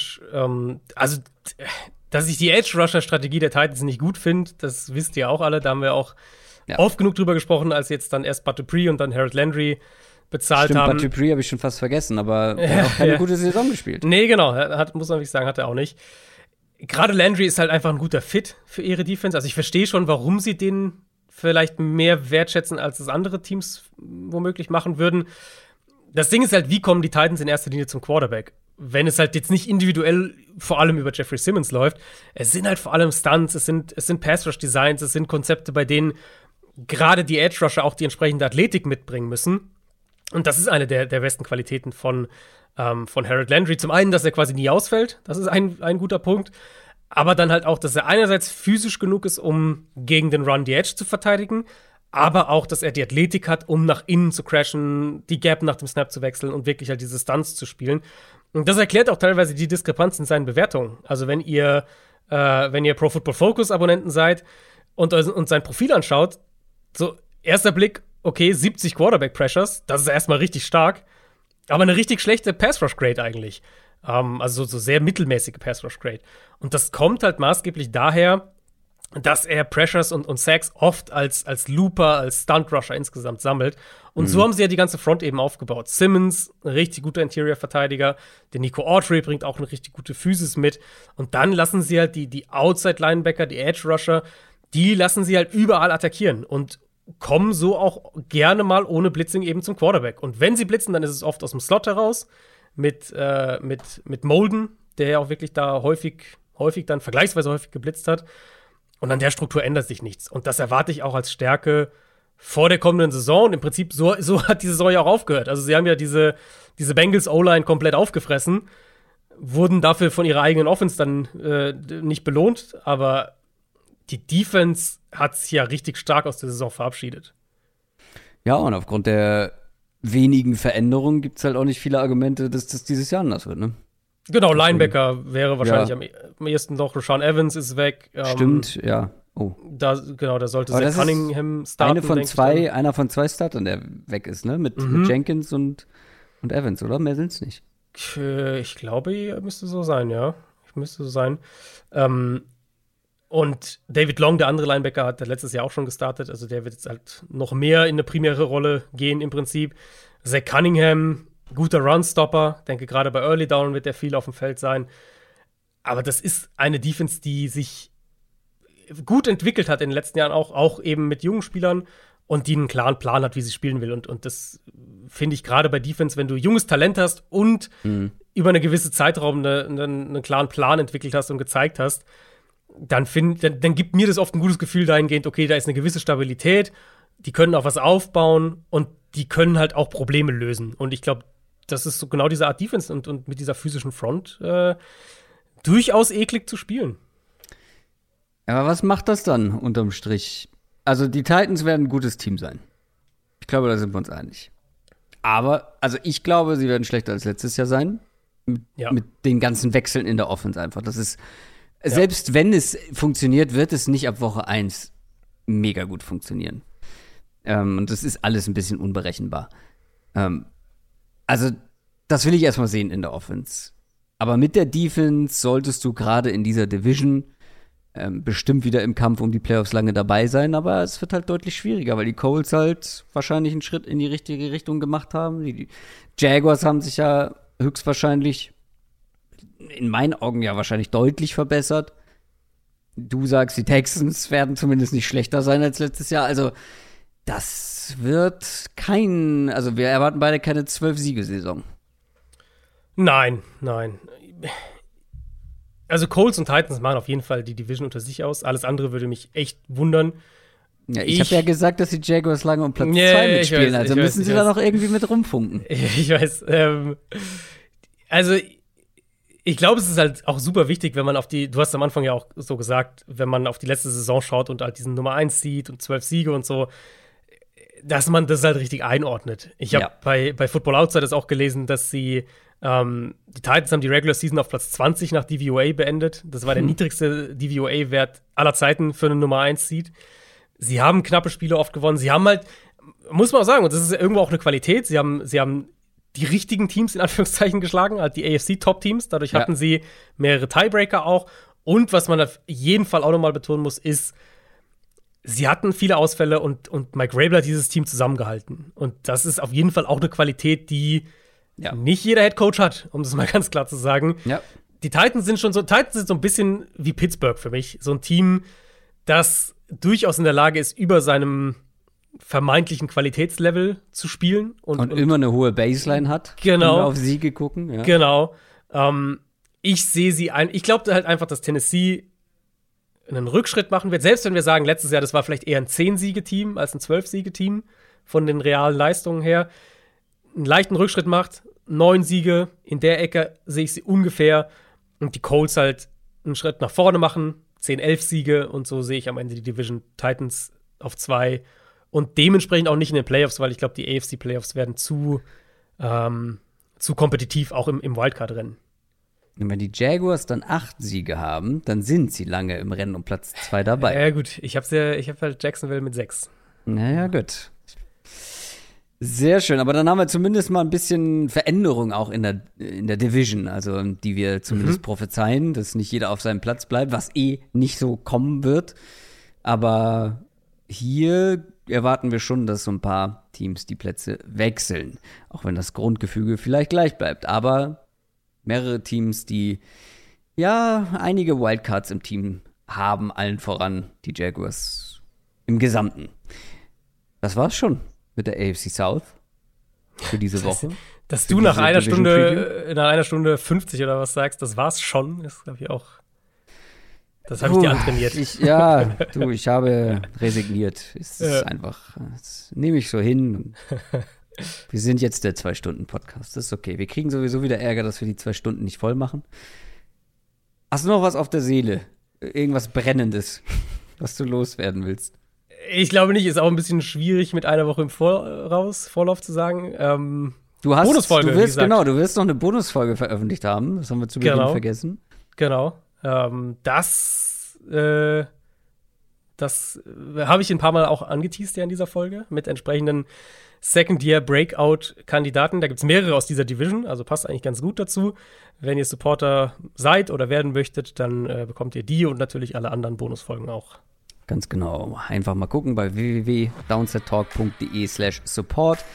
Und dann könnt ihr bei Patreon mit dabei sein. Das war's für diese Woche. Wir hören uns nächste Woche wieder mit der nächsten Division Preview. Macht's gut. Ciao.